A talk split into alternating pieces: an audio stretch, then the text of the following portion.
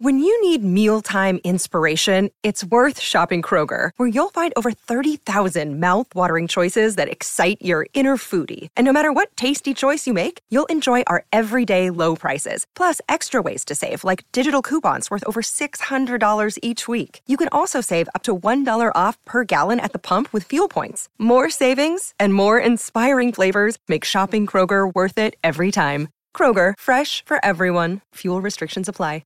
Another day is here, and you're ready for it. What to wear? Check. Breakfast, lunch, and dinner? Check. Planning for what's next and how to save for it? That's where Bank of America can help. For your financial to-dos, Bank of America has experts ready to help get you closer to your goals. Get started at one of our local financial centers or twenty-four seven in our mobile banking app. Find a location near you at bankofamerica.com slash talk to us. What would you like the power to do? Mobile banking requires downloading the app and is only available for select devices. Message and data rates may apply. Bank of America N A, member F D I C.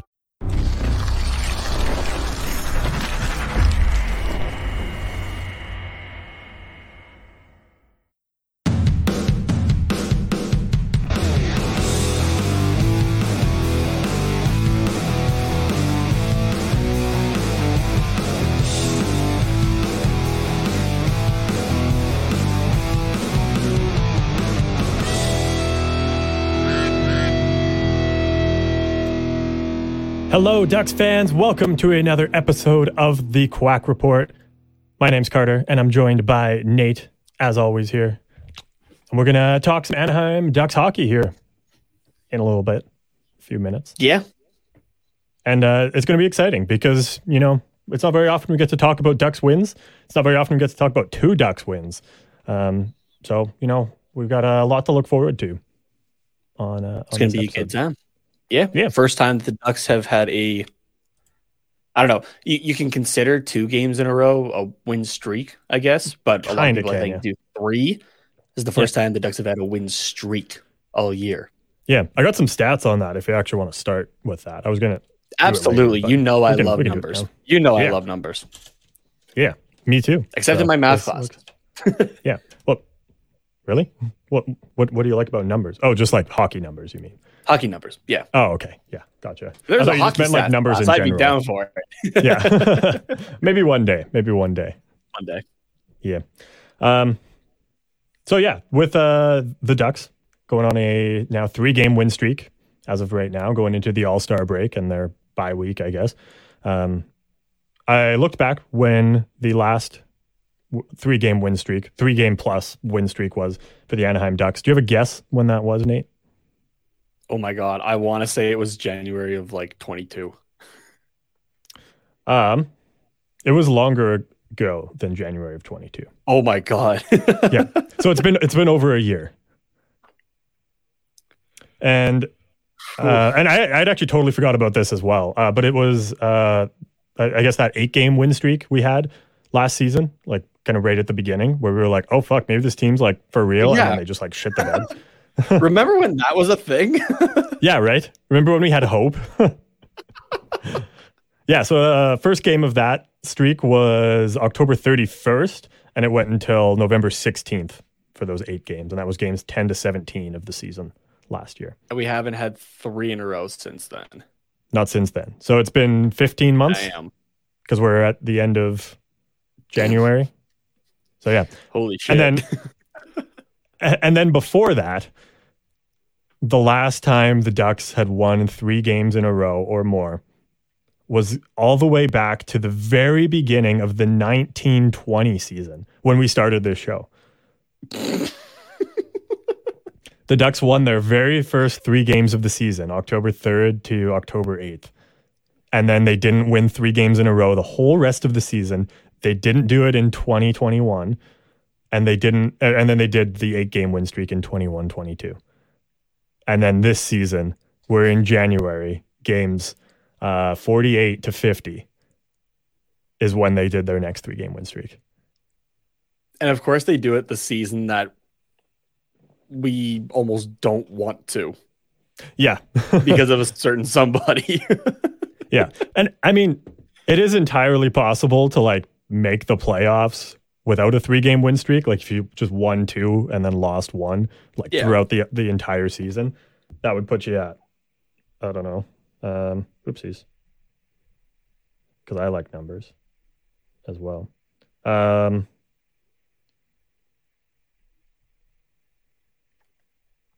what would it be, Kyle? Like one hundred eight points. So, yeah, very much. Oh, yeah. And, yeah, if yep. you've done that. Yeah. So, yeah, pretty.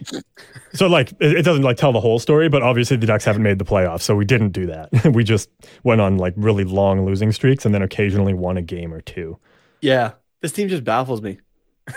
Yeah, it's... it's like, almost every nuts. episode now, it feels like I'm just like, huh, all right, they did this thing, or they haven't done this thing in a while, or this yeah. or that, or, you know, somebody's, you know, broken a scoreless drought or something like that. Yeah. Oh yeah, we definitely have. It's been multiple... interesting the last few episodes, that's for sure. Oh, definitely, yeah. We've definitely had multiple two-game win streaks over the last couple seasons. Oh wait, oh shit. Yeah. Okay, actually, go back to twenty, to, yeah, twenty twenty to twenty-one, which remember was a shortened season of only yep. fifty-six games. The Ducks only won two games in a row four times that season. Damn. And then last season, seven times, having won at least two or more. Yeah. And then this season, I think we've only done it a few times. Is that right? Yeah, I think four, maybe five. Uh, five. I'll, I'll five if you include this streak, yeah. Yeah. Damn, um, look at me go. Yeah, it's pretty good. I do know something. I do you know do. something. Yeah. Oh, wait, I'm only seeing four. Where's the other one? What? I'm just doing like a command F on Hockey Reference, and it's... Uh, oh, yeah. What? Where's the first one? What's going on? What's going on? Oh, oh, okay. It's saying because we won uh, two one against... Just the way it, it's like typed. Oh, okay, gotcha. So yes, we've, we've only had four two-game win streaks. Yeah. Gotcha. Okay. So, yeah. Um... So, yeah, those are, those are the fun stats I have, I guess, for... The Ducks going streaking. Maybe we can. Maybe we can get four.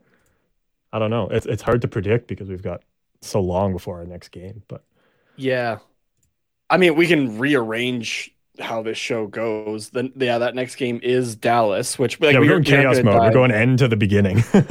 Yeah, we're not going to dive too deep into it. Like we'll do it closer to the actual game. Like I guess that would be the next Sunday or the next Monday episode. Yeah. Um. But yeah, both of those games were shutouts.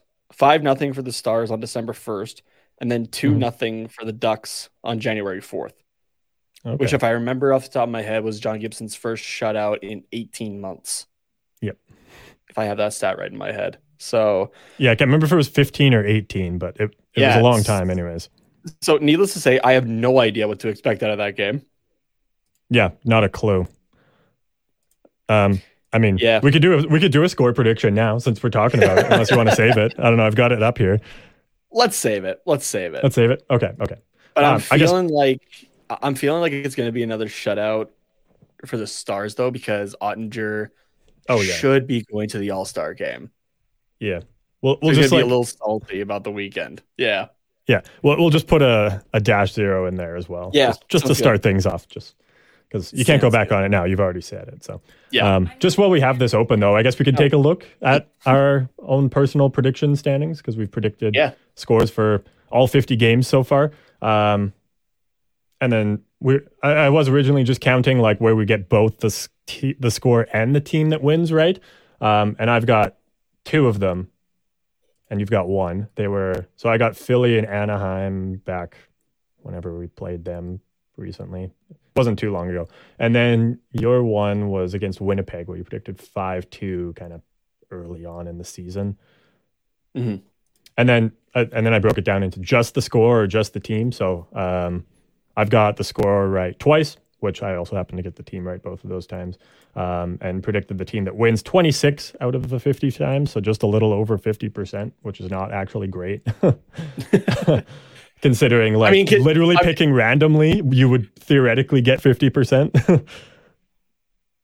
Oh, yeah, fair enough. I guess, because there's only two yeah. teams to pick from. I don't know if that's how stats work. I'm not a stats person. I'm just a accounting number person. But uh, and then you've got the score right three times. and you've predicted the team right twenty-nine out of fifty, so almost sixty percent of the time. And you've done it twenty-six times, is that what you said? Yeah. I, yeah, got so it really, I got it really small on my screen right now. Oh, yeah, that's fair. Oh, yeah, there so, we yeah, go. We're, we're pretty close. We're pretty close. Damn. All right. But, yeah, you've got the score right three times. Just only one time you also got the team right. So, go Jets. Yeah. So, yeah, that's where we're at for our score predictions. I don't know if anyone's playing along at home, but if you are, let us know how you're doing. Yeah. Uh, yeah, I guess we can get into these these games here. Oh, no, we're doing it fully backwards now. Actually. Fully I think backwards? We just got to commit to it, yeah. I don't think we can. Yeah, you're right. It's That's too weird. Okay, yeah, let's... Uh, actually, no, before... How are we doing for time? Oh, yeah. Quickly, how was uh, how's your weekend been? It's been all right. Uh, just, yeah, a little bit of hanging out. This week was a little crazy on assignments, so... Um, was still working on assignments, but just a little less uh, intensely, I guess, yep. to put it that way. Fair enough. Um, yeah. That's kind of it. So it's kind of taking the moment to reset a little bit as much as I can. So how about yeah. you? Yeah, it's been pretty good. Um, I, again, just kind of been chilling and relaxing and getting some That's chores done. Good so, stuff. Yeah. Good stuff. All, all the stuff I don't feel like doing or have time to do during the rest of the, the week, regular the week. Monday to yeah. Friday week part. So fair yeah. enough. But yeah, it's been good. Um, Sweet. I was going to ask something. I don't remember what it was. Oh yeah, when's the like the reading break for school? It's in like February, right? Uh, yeah, it's the second or third week, I think. Yeah, spring break, third, I guess, for yeah, everyone down in the States. But uh, I believe it's the third week. I can double check here.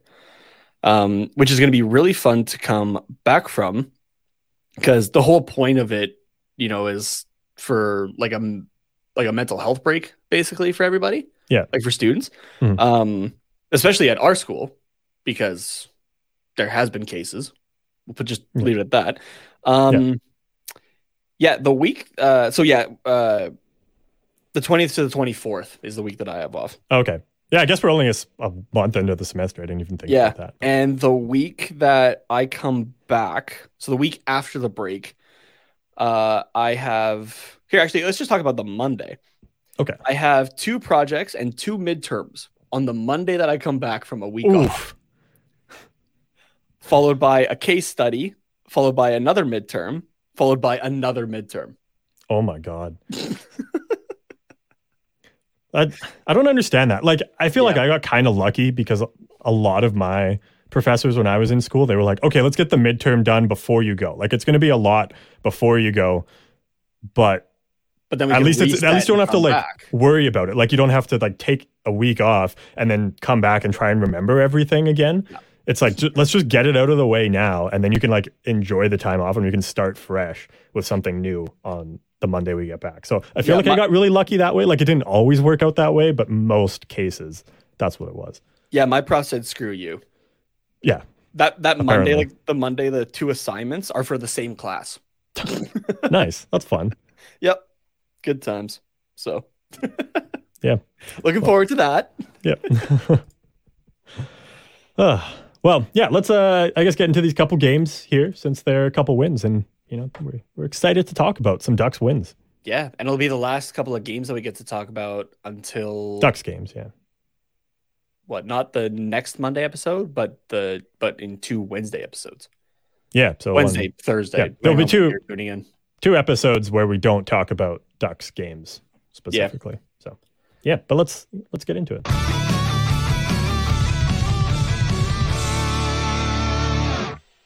So we'll start back on Tuesday, where the Ducks... Or Thursday. Thursday. Thursday. Yeah, sorry. Thursday. Come Thursday. on, man. Yeah. Come on. I'm in Wednesday episode mode. Fair enough. I knew it was a day of the week that started with a T, so I was like, Tuesday.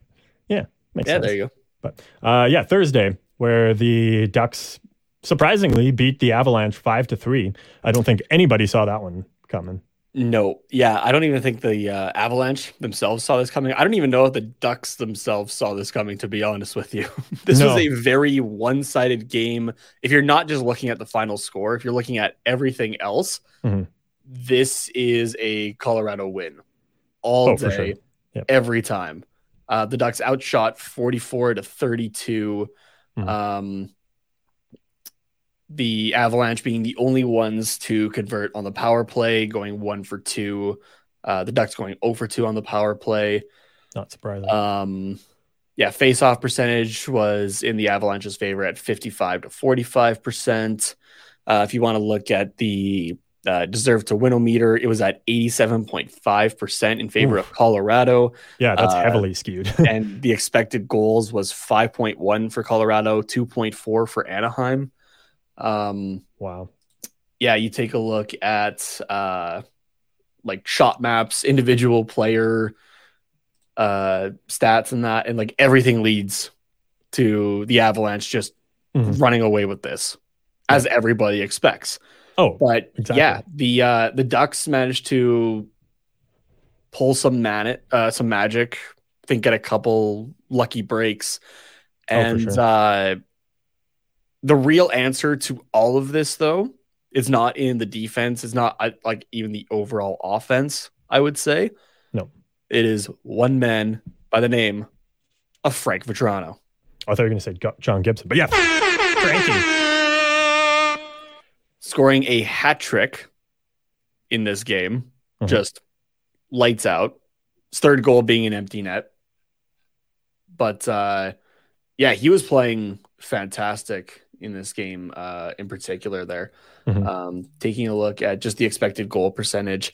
Uh, obviously, he led the Ducks. Um, oh, not surprising. With, uh, yeah. with uh, seventy-eight point one four percent. Uh, only three guys on the Avalanche uh, were higher than him, and that was Ben Myers, uh, who was at one hundred percent. How much did he play, though? Uh, Alex Newhook and uh, newly acquired Matt Nieto. Okay. That must have been their like fourth line. That didn't play a lot. Just double check it. I'm pretty sure that was, if I remember correctly. Mm-hmm. Um, I mean, no, it, that was kind of a because Nieto, yeah, because Nieto played with Comfer and Rantanen. Okay, so it was just kind of a yeah one that happened at some point, maybe something like that. Yeah, but um, yeah, I mean, don't get me wrong though, like. Yeah, like Frank Vatrano was an awesome game, but uh, I, you are right, though, as well, saying John Gibson there. Oh, with yeah, the, he was uh, stellar.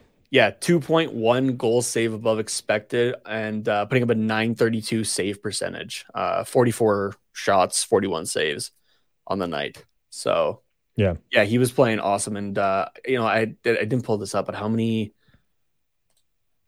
Like the high danger, uh, yeah, high danger, stuff, yeah. high danger shots against was thirteen, according to Natural Stat Trick. Not, not surprising. It's the Colorado Avalanche. Yeah, so. Exactly. So, and uh, two of the three goals were high danger goals. The other one was a medium danger. So, yeah, no, makes sense. But, yeah, it was. I mean, like, I, I guess thirteen high danger chances is a lot. Like, even with would you? What was it? forty-four. Shots for the Avalanche? Uh, yeah, forty-four shots. Oh, but it was thirteen high-danger shot attempts, right? No, thirteen high-danger shots. Oh, just shots in general. Oh, okay, yeah. So, so like, it is kind of like a lot. They actually made it on net, yeah. Yeah, but, um, you know, it, it is partially a credit, I guess, to the defense that, like, no low-danger shot attempts got through, like, it was, or, like, got, went in, sorry. Like, um, like, the defense just positionally was like decent enough that they let Gibson handle those shot attempts, and then the high danger ones that obviously the Avalanche are going to get because it's the Colorado Avalanche. I don't care where they are in the standings. They have a high powered offense and we have a not great defense, but like, I don't know. Like, I, I guess that part is more on John Gibson that they like, that he stopped those, but um, mm. I, I guess like the defense clearing away rebound. Like, I don't really know exactly what a high danger shot is classified as on these websites, but I'm assuming like you can have a high danger shot attempt that's not just like a rebound into a wide open cage, right? Like it would be like a, a shot from the hash marks that with like no but no traffic in front would be like a high danger shot attempt, right?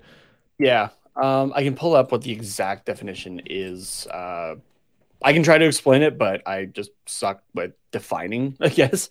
Yeah. Um, Like, I, like if I saw a high danger shot attempt, I'd be like, that is one. But like in terms of what they actually classify it as, like in this certain area of the ice, um, like is it the shooter? Like is if it's Nathan MacKinnon from anywhere compared to Matt Nieto from anywhere, like is Nathan MacKinnon's just always a high danger shot attempt? Like, yeah, Um, oh, I think it was Jay Fresh had a great explanation of it, but I can't find it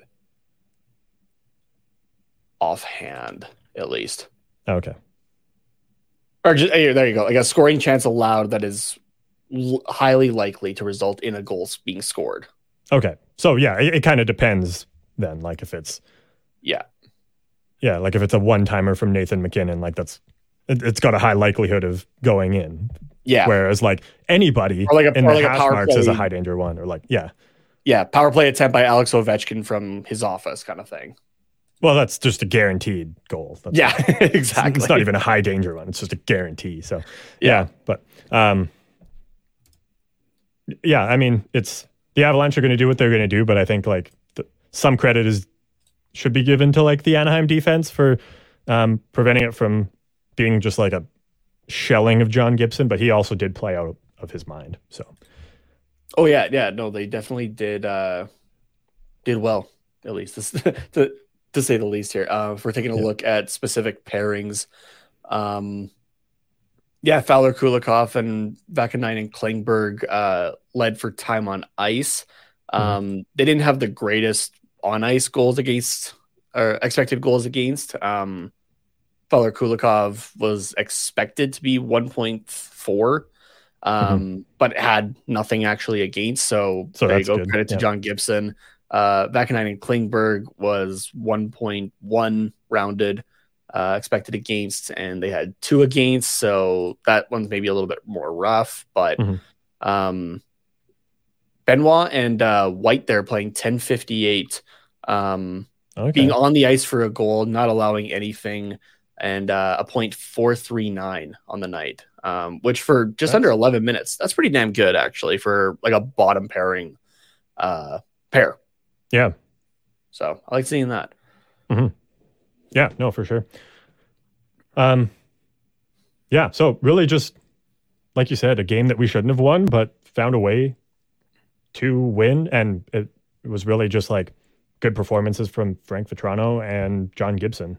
Yeah, the team overall definitely pressed like really hard at the end of the second to get that second Vatrano goal as well. Mm-hmm. Um And they just kind of carried that into the third period, which was nice yeah. to see. We don't normally see that out of this Anaheim Ducks team, to be honest. Oh, for sure. Yeah. Um, and uh, you had there as well that, like, you just saw that they kind of locked it down as much as they could, kind of like you were yeah. saying already.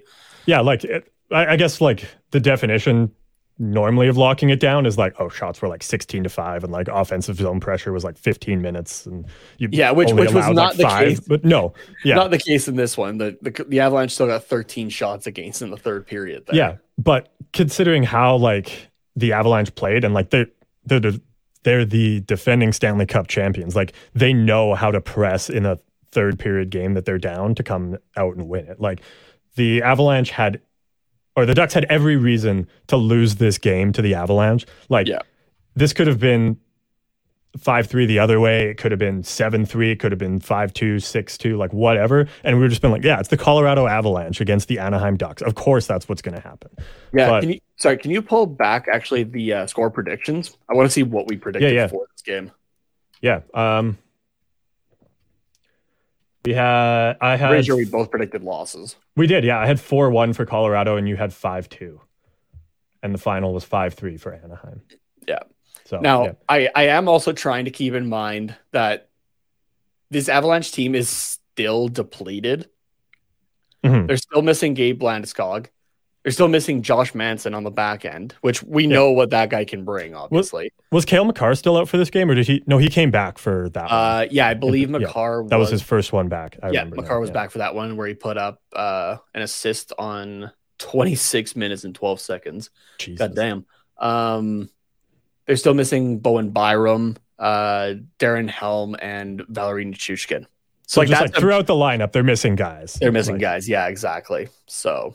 Yeah, but I mean, when, it, like, just in a vacuum, when if somebody said to me, like, oh, yeah, it was three two heading into the third period, and then it was five three.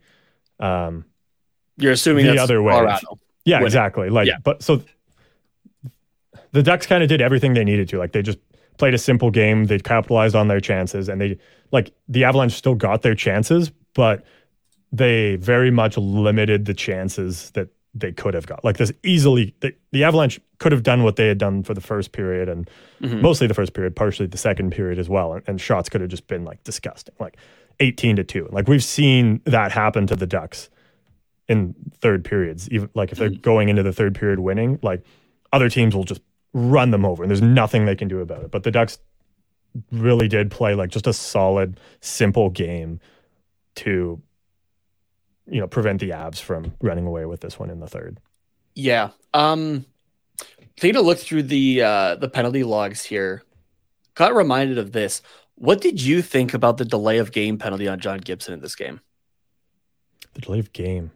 Remind me what happened. I honestly, I don't remember. Uh, John Gibson pushed off the post like ninety-nine percent of goalies do in the N H L. Oh, right. And the net yeah. came loose and they gave him a delay of game for it. Yeah, that's I've seen that a few times on th- in various games throughout the N H L this year. Yeah, like, with like Anaheim, I've seen it with Edmonton. I've seen it just yeah. randomly in like a, I don't know, Toronto, Montreal game. Like I, I've just seen those happen. And it's like, yes, I'm sure there is goaltenders that they they do that. They push extra hard off of the post to get a whistle. But I don't think that any of the ones that have been called this year that I've at least seen should be a delay of game, especially with like how shitty the pegs are. Like there's yeah. something going on with the pegs this year. I, I don't know if they've recently changed them or if they've changed the way they drill them into the ice. And like, I, I get that it's for player safety. So if someone goes head first or shoulder first or yeah.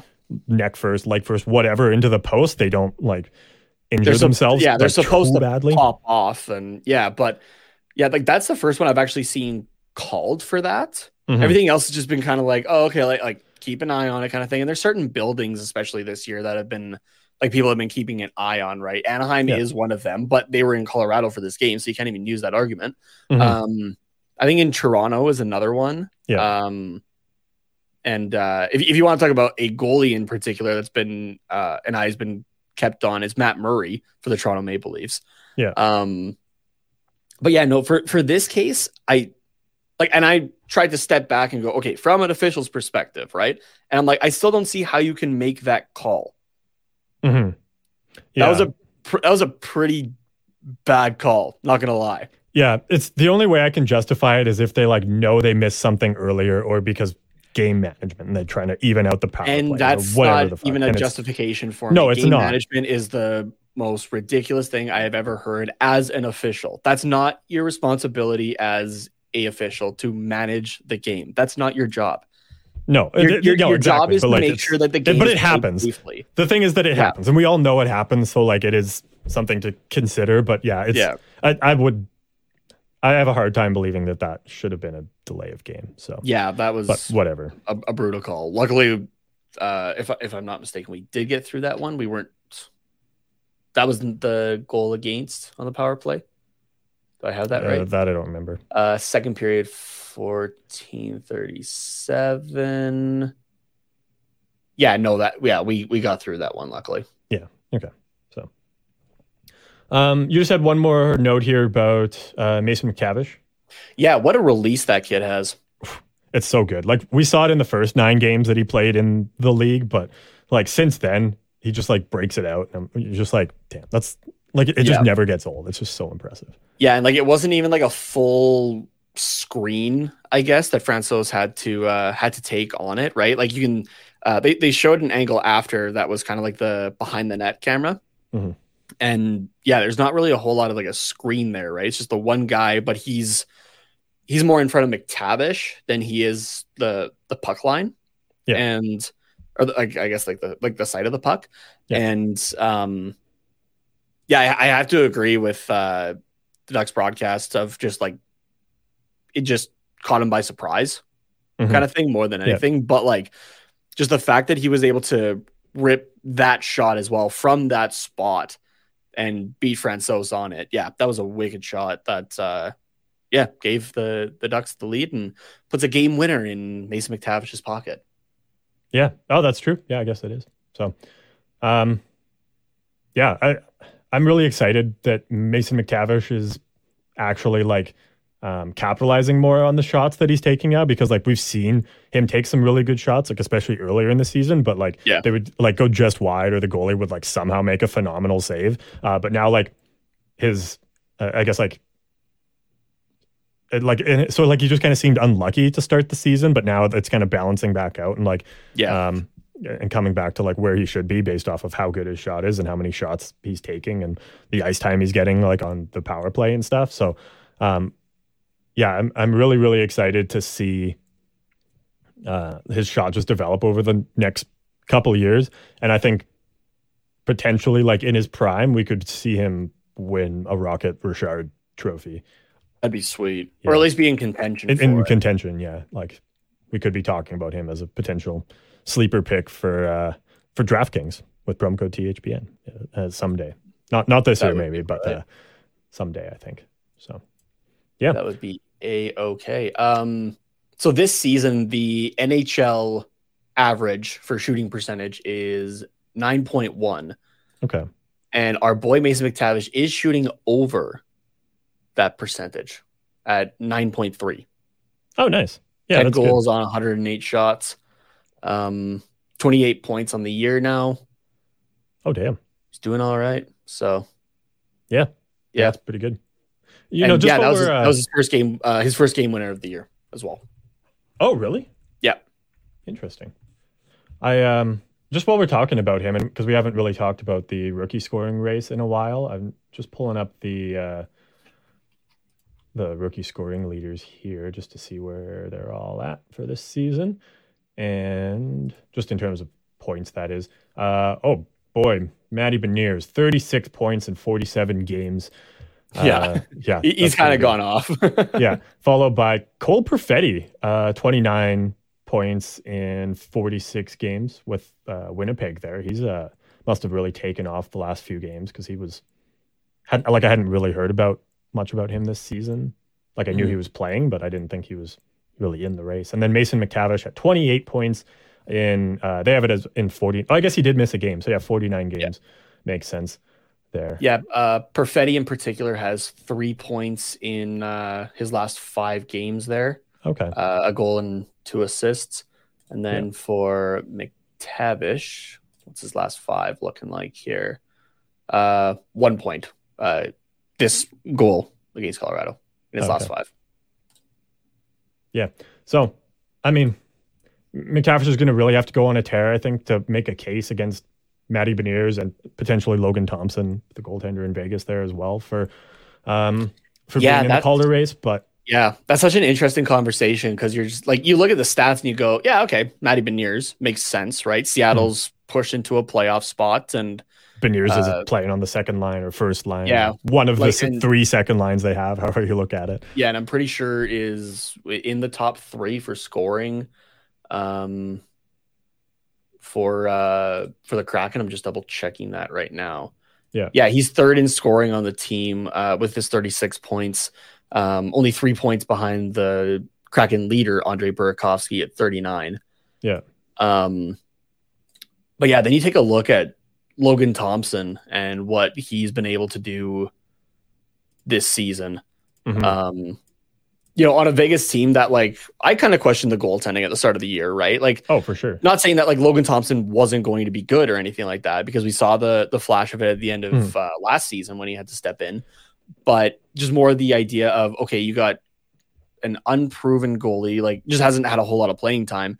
And Aiden Hill, who's been around the league for quite a bit, but hasn't done great over his career kind of thing overall. Yeah.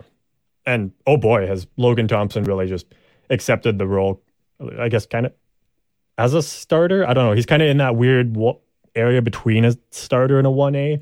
Played He's, in thirty-five games. Yeah. And, well, Aiden, Aiden Hill's played eighteen. Um, yeah. Where, yeah, Thompson's gone nineteen, thirteen, and oh.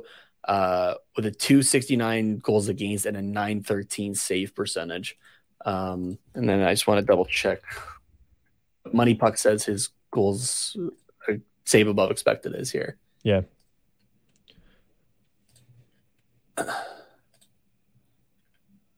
Um, I'll go with a minimum. How many games has he played? thirty-five. Okay, I'll go with minimum thirty games. Okay. That's about like a starter, like kind of traditional starter number. Yeah. Um,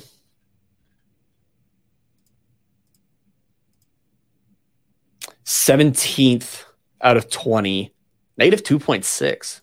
Oh, interesting. Oh, really? He's a negative? And how many, is that twenty goalies that have played over thirty? Yeah. Okay. Um, if we got like the top thirty-two goalies, I guess, like you, um, if you went down to twenty-two, that would give us the top uh, thirty-two, well, top thirty-three goalies. But yeah, and he ends at twenty-sixth there. Oh, wow. But it, it becomes like a massive drop-off. So Thompson's at negative two point six, and then Ville Husso at negative four point one. Mm-hmm. Uh, our our own John Gibson, negative seven point nine. Yeah. I mean, uh, he's, Jordan, he's continued to improve that every time we talk about it. So it, it improves, and then it goes back. It improves, and then it goes back. Well, yeah. um, Jordan Bennington at uh, negative ten, who was pulling shit again the other night. I forget who against. Oh, I'm um, surprised. I think it was against Colorado, actually. Yeah, because I think because Georgiev went to center ice. Oh, really? So Bennington had his chance. Ah, and he wussed out. Nice. The refs did tell Georgiev right away, go back. Oh, yeah. But uh, yeah, then James Reimer, negative ten point five. Jack Campbell, negative eleven, which he's improving that, and he's done pretty well, if, I, if memory serves me correctly, over the last while. Uh, Jonathan Quick, negative fourteen point five. Spencer Martin, negative eighteen point six. Okay. And bless Vancouver fans who are still chanting Bruce, there it is at uh, Vancouver Canucks games. Are they actually? Really? They are. Yep. Wow. That's funny. Um, Because what, Rick Tockett's first game back, or first game was Monday, I think. So we, we've been through yes. a week now. Of, oh, yeah. uh, of Rick Tocchet and the Vancouver Canucks, where they have gone. Not saying that it was going to be just like a miraculous flip around kind of thing. Yeah. Uh, they've gone two and one, but the two wins came against Chicago, a five two win, and Columbus, a five two win. Um, lost to Seattle six one. Okay. So. Hmm. Um.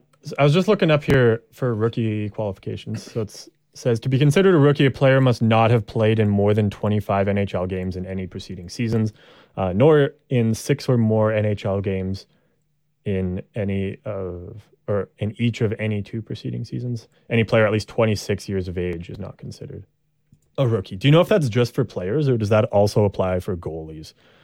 Also applies for goalies. It's the same cutoff. They don't like yeah. adjust it.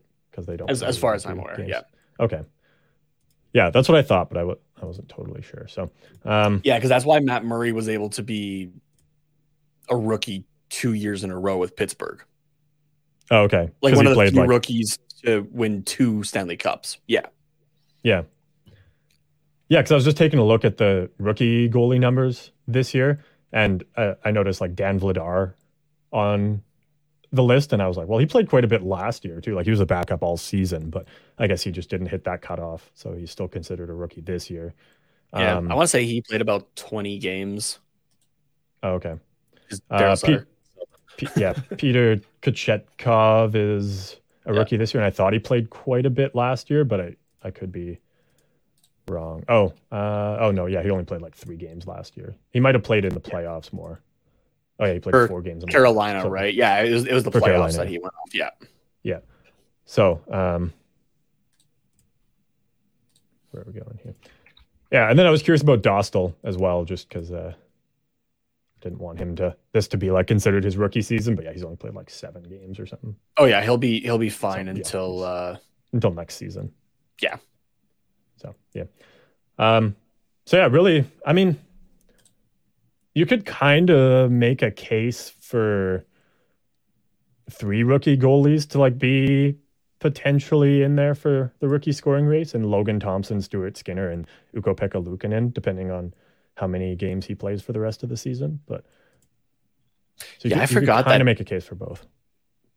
Yeah, I forgot Pekka Luukkonen is considered uh, a rookie. Stuart mm-hmm. Skinner as well. Yeah, I don't exactly. know if you, if you said his name. Sorry, I, I did. I, yeah. I, I missed that. Yeah, Thompson, Skinner, and Luukkonen are the, yeah. the top three in games uh, games played. And then, uh, yeah, and just in terms of save percentage out of those three, oh, God, now I'm getting oh, sorting by save percentage was a bad idea. Here we go. Uh, Skinner has a nine fourteen. Kachetkov in nineteen games has a nine thirteen. Thompson a nine thirteen. I don't know if Kachetkov's going to play much more this season, though, since Anderson and Ranta are back. Um, so yeah, depends on injuries for them. And then uh, Luukkonen is a nine oh one save percentage. Good for thirteenth among rookies, but I mean, uh, five, six, seven of the guys ahead of him have played less than ten games, so can kind of count mm. them out. So, so yeah, I don't know. the The rookie scoring race is going to be interesting this year because it's not just players. I don't think so. Yeah, like goalies have a good shot at it this year, actually. Yeah, but we know that the N H L sells on scoring, mm-hmm. not on. Not on goalies, not allowing scoring. So yeah. it, it's more than likely going to be Beniers. So we, we can yeah. still hope for McTavish, but uh, realistically, there should be a few goalies that are more in the conversation than they are. For sure, yeah. And I mean, there's still thirty games left to go, right? Like, um, yeah. say Matty Beniers falls off a cliff or, or even, like, hopefully not, but if he gets injured, like, it's, it's very hard to make a case for uh, the rookie scoring title when you've only played... whatever he's at, forty-seven games.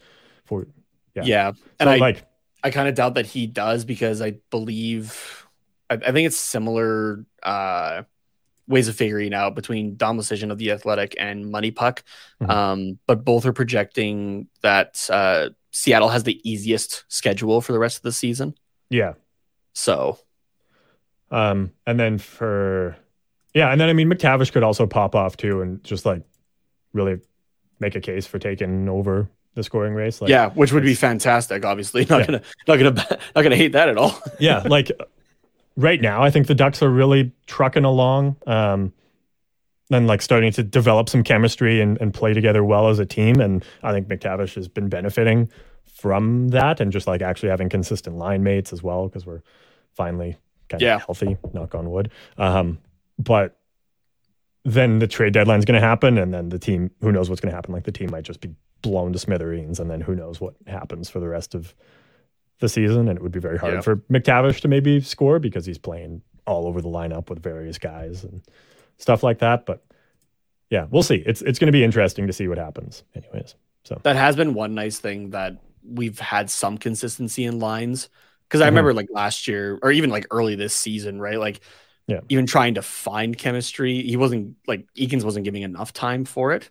Right. Yeah. It was like every game or every two games, you had a completely different like shakeup of the line. It's like, okay, like how are guys supposed to figure this out? So, mm-hmm.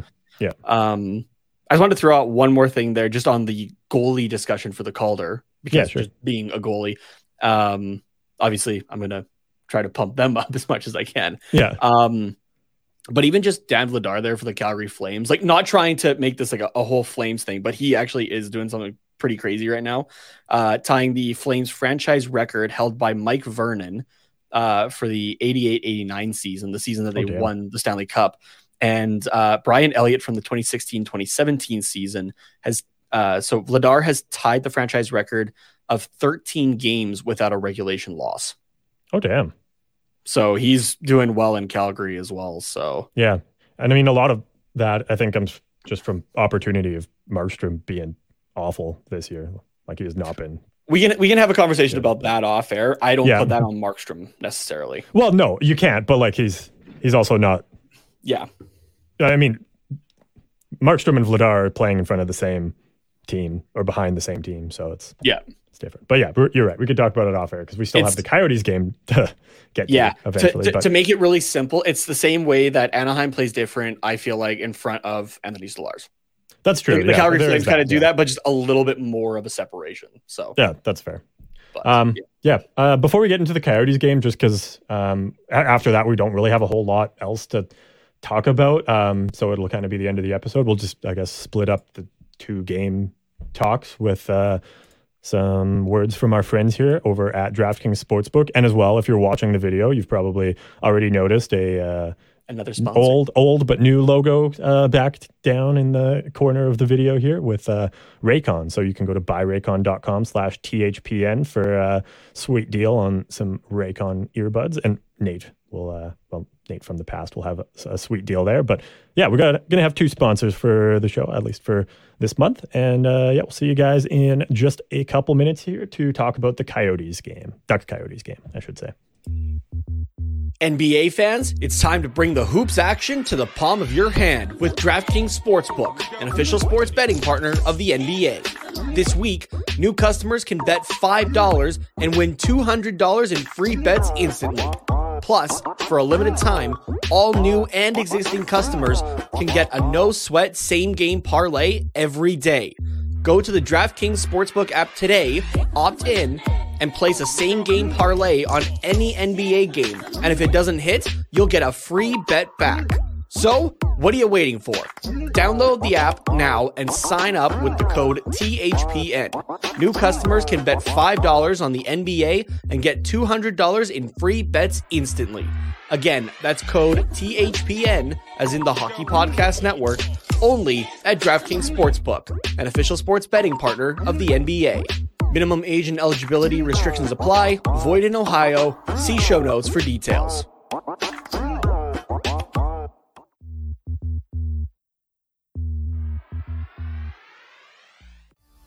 This time of year, everyone's talking about making big changes, which is all well and good, but most of the time, pretty unrealistic.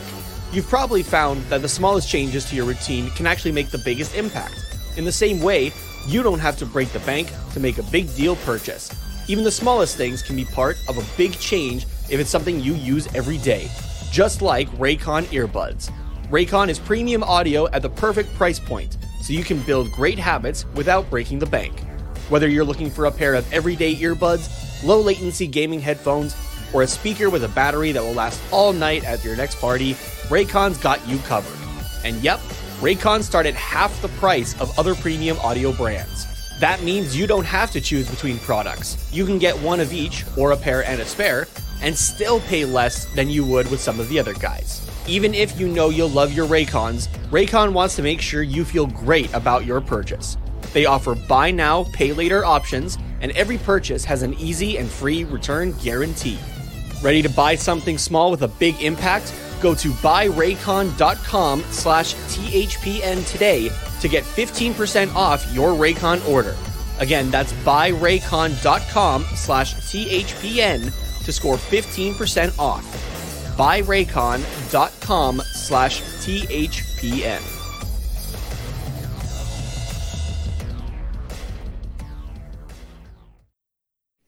All right, so let's talk uh, Ducks Coyotes here. Ducks winning two one in overtime in that game. And, uh, well, it was a Ducks win. It was a different kind of Ducks win compared to the one against the Avalanche that we talked about in the first half of the episode, just because, you know, it was against the Coyotes, not the Avalanche. They're a very different team, to, to put it nicely. Yeah, and uh, a weirdly lower score and going to overtime. Yeah. It's weird stuff. It is weird, yeah. Uh, yeah. But uh, we we obviously talked about the Coyotes on the last episode, since we played them just on... Was that that was like it was the game that was on Tuesday? Tuesday. Right? Yeah. Yeah. And um, again, we both predicted Anaheim wins for this one. Uh, you had three two, so you I th- I think you even said overtime as well. Or maybe you just said... Not sure about that, but yeah. yeah. And then I had four one for Anaheim. So. so I got the spread right, just the wrong score. yeah, yeah, exactly. So, um, but yeah, we both had Anaheim for that, of course, because it's Arizona. So, yeah, but it was um, kind of, I guess, what everything you would expect from a game between the Ducks and the Coyotes. Like, there was very physical. There was some a, a lot of speed. I guess maybe not a lot of scoring, but there was like definitely good chances. Like, this was absolutely a goaltending battle between especially Gibson, especially in overtime. Yeah. Oh, for sure. Yeah, there was. Fantastic saves on both sides there. Yeah, like I, don't, I feel like you don't normally see like, oh yeah, here's like the full overtime posted for the Ducks and Coyotes on the Sportsnet YouTube channel. Not very often. No. Not something I had on my twenty-three bingo card. No. Not gonna lie. So not not early twenty-three, maybe late twenty-three. Yeah, maybe. So like this is I don't know, the, the more games that we see against the Ducks and the Coyotes makes me excited for the future when both of these mm. teams are good. Ideally. Ideally. yeah, because... Yeah. Like both these teams, like they they t- they talk a lot about how, which it's not wrong, how rivalries are built in the playoffs. This mm-hmm. is like, this is like it's it's really being built in the regular season that I feel like could blow up once these teams are both making the playoffs consistently. Oh, for sure, it's definitely like similar vibes to, I, I guess for us, like a Battle of Alberta or um, yeah. you know, back in the day, like a Anaheim, L A, um, or. Really just any of the three California teams playing against each other, like uh, Battles of New York, like th- those kind of ones where the teams just hate each other so much, and that even a regular season game has like a lot of chippiness to it and like a lot of mm-hmm. uh, just competitiveness, especially with the fans too. And like it's e- even like a home game for the Ducks, it's like still half the people there are like L A or San Jose fans. Like it's just a very different atmosphere. And I feel like we very much got that with the Ducks and Coyotes this week. Yeah, it's been, it's been interesting. And yeah, just the fact that they got scheduled that close together mm-hmm. uh, as well, definitely it, it, helps that. And that, if I'm not mistaken, that happened last year also. They were like really close together games, so things things boiled over one game into the next, and potentially, yeah. I'm trying to remember if uh, if that happened, because I know it was the end of the season we played Arizona, yeah, and that was yes, we beat them five nothing on April first, and then when was the last time we played them? Here, I guess I could do a Command F instead of relying on my eyeballs. um, but yeah, so that's the first two games of this season done now. Um, and the next mm-hmm. one against the Coyotes won't be until April eighth. But um, as we'll get into... Kind of the end of the season. Yeah, I'm, I'm sure both these teams are going to keep this game in mind. Oh, I'm sure there will be a little bit of carryover. Yeah. Yeah. Uh, so yeah, well, we these played teams the Coyotes. Will be well, well ready to end the season, but it won't be until after this game, I feel like now. Yeah, we played the Coyotes three times last year, uh, November fifth, December seventeenth, and then the five nothing win was, uh, yeah, the April first one. So they, they were fairly spread out, and that five nothing one was the uh, whole Troy Terry and what's his... Uh, Jay Beagle. Jay Beagle. Yeah. Incident. Yeah. So I feel like it's... it's that, that, that was the whole skilling it up thing on... Yeah, it's yeah. that game last year is carried over into this year and is just... more and more like mm-hmm. the way that this is trajecting to to myself with like how is that a word uh, maybe I don't know it, I'm making it a word all words now. Are made up realistically yeah, um fair fair kind of how like just one thing like there's a there always seems to be like a storyline coming out of each game, it feels like, right? Yeah. And again, like just as both of these teams improve and get into the playoffs potentially against each other and that kind of thing, I'm kind of wondering if we're starting to look at a future. Um, remember the like the like like heated, hated rivalry of the Avalanche and the Detroit Red Wings mm-hmm. in like the nineties and early thousands. Like, yeah, I kind of wonder if we're heading in that direction between the Ducks and Coyotes. Of all yeah. teams, like not even division rivals, right?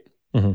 So I don't know. Yeah, it's it's it's, it's going to be interesting to to watch these games from now on for sure. Oh, definitely. These yeah. are ones like you have to circle on your calendar. They're, they're going to be must watch games. Reason. Yeah, yeah, mm-hmm. yeah. Especially because like like yes, we're not playoff teams, and like w- both the teams know that at this point. But like because you're still so close in the standings, and like.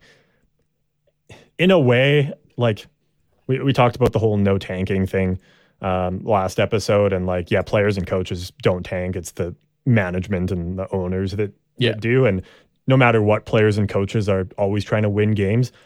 I still think if you're a player in this game, you're like, this literally means nothing for playoff implications. Like we can't even play spoiler against the Coyotes making the playoffs and yeah. or anything like that. So like, in a way, you know that it benefits you to lose this game, but you're still not going to try to lose it.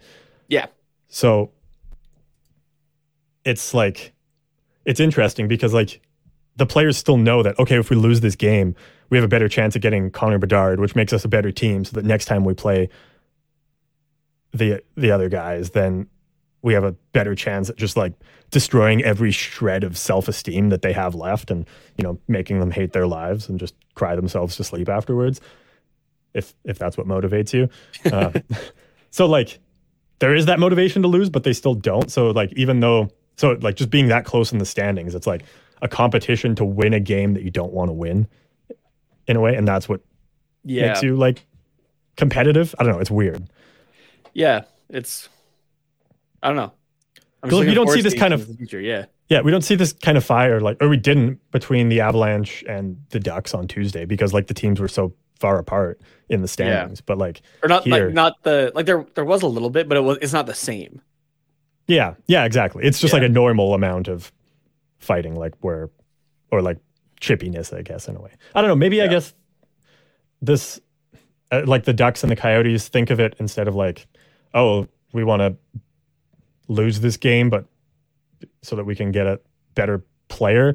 Uh, I guess maybe they think of it as like, oh, we don't want to be the worst team in the league. Like, we don't want to be the laughingstock of the N H L. So if we can beat a bad team, then it means that we're not the worst team. Yeah. It's like a little bit of like holding on to whatever pride you have left. Like, I'm trying yeah. not to sound like a dick towards the, the Ducks, but like, they know they're not a good team, but if they can beat the Coyotes, it's like, okay, we're at least only the second worst team. You know? Yeah, I mean, right now they're the third worst. Yeah, Col- yeah, yeah, exactly. Columbus and Chicago are still behind them, but yeah, yeah. no, I, I I get what you mean. Yeah, so it's maybe maybe that's kind of the motivation there and the reason for some of the chippiness, but yeah. Um, I want to talk about the goalies again. Can I talk about oh, goalies sure. again? Of course, yeah.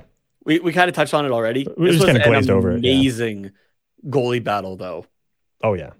Like I'll I'll start with I'll start with our boy John Gibson, mm-hmm. uh, who Money Puck has uh, putting up a two point oh two goal save above expected in this game, looking just great. And uh, uh, Nigel Statrick has fourteen high danger shots against for him, only allowing one okay. goal, uh, the only nice. goal of the game, the which a hundred percent that is a high scoring. Uh, or high danger chance there. And mm-hmm. uh, here, where is... Um, I saw a great tweet uh, by um, a buddy of mine that does cover the Coyotes, uh, Mike Gould, um, oh, yeah. just about like Nick Ritchie, who was the goal scorer for Arizona there. Mm-hmm. Um, where'd it go here? Um, where? Come on. Where is well, it? Once you once you find this here, oh, here talk yeah, a little yeah, bit here it is. Nick Ritchie, I got it. So.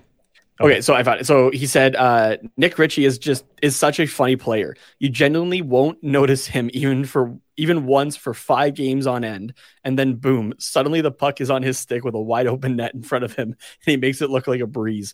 This happens approximately fifteen times a year. yeah, which is true. Like even like watching it on T V, he just kind of comes out of nowhere. Yeah, exactly. Which like, is, I hadn't thought about Nick Ritchie in we've, a long time. Yeah which, and, yeah, which is something that we are used to seeing, I guess, with the Anaheim Ducks defense. That type of collapse is mm-hmm. seen more times than you'd like to see it. Oh, of course. Um, yeah. Specifically on that on Gibson's right side as well. Mm-hmm. So like those those right defensemen there, um, yeah. which happen to line up with you know guys like Klingberg and Shattenkirk and. Yeah. So, huh. Yeah. okay. Okay. You can see why. Um, we're, we're putting some pieces together, I think. Yeah, exactly. But, uh, yeah, no, Gibson uh, did fantastic in this game. And uh, Connor Ingram had a way better game this time than he did in the last one as well. Mm-hmm. Um, put up a nine fifty-six save percentage, uh, eighteen high danger shots against, where he saved all of them.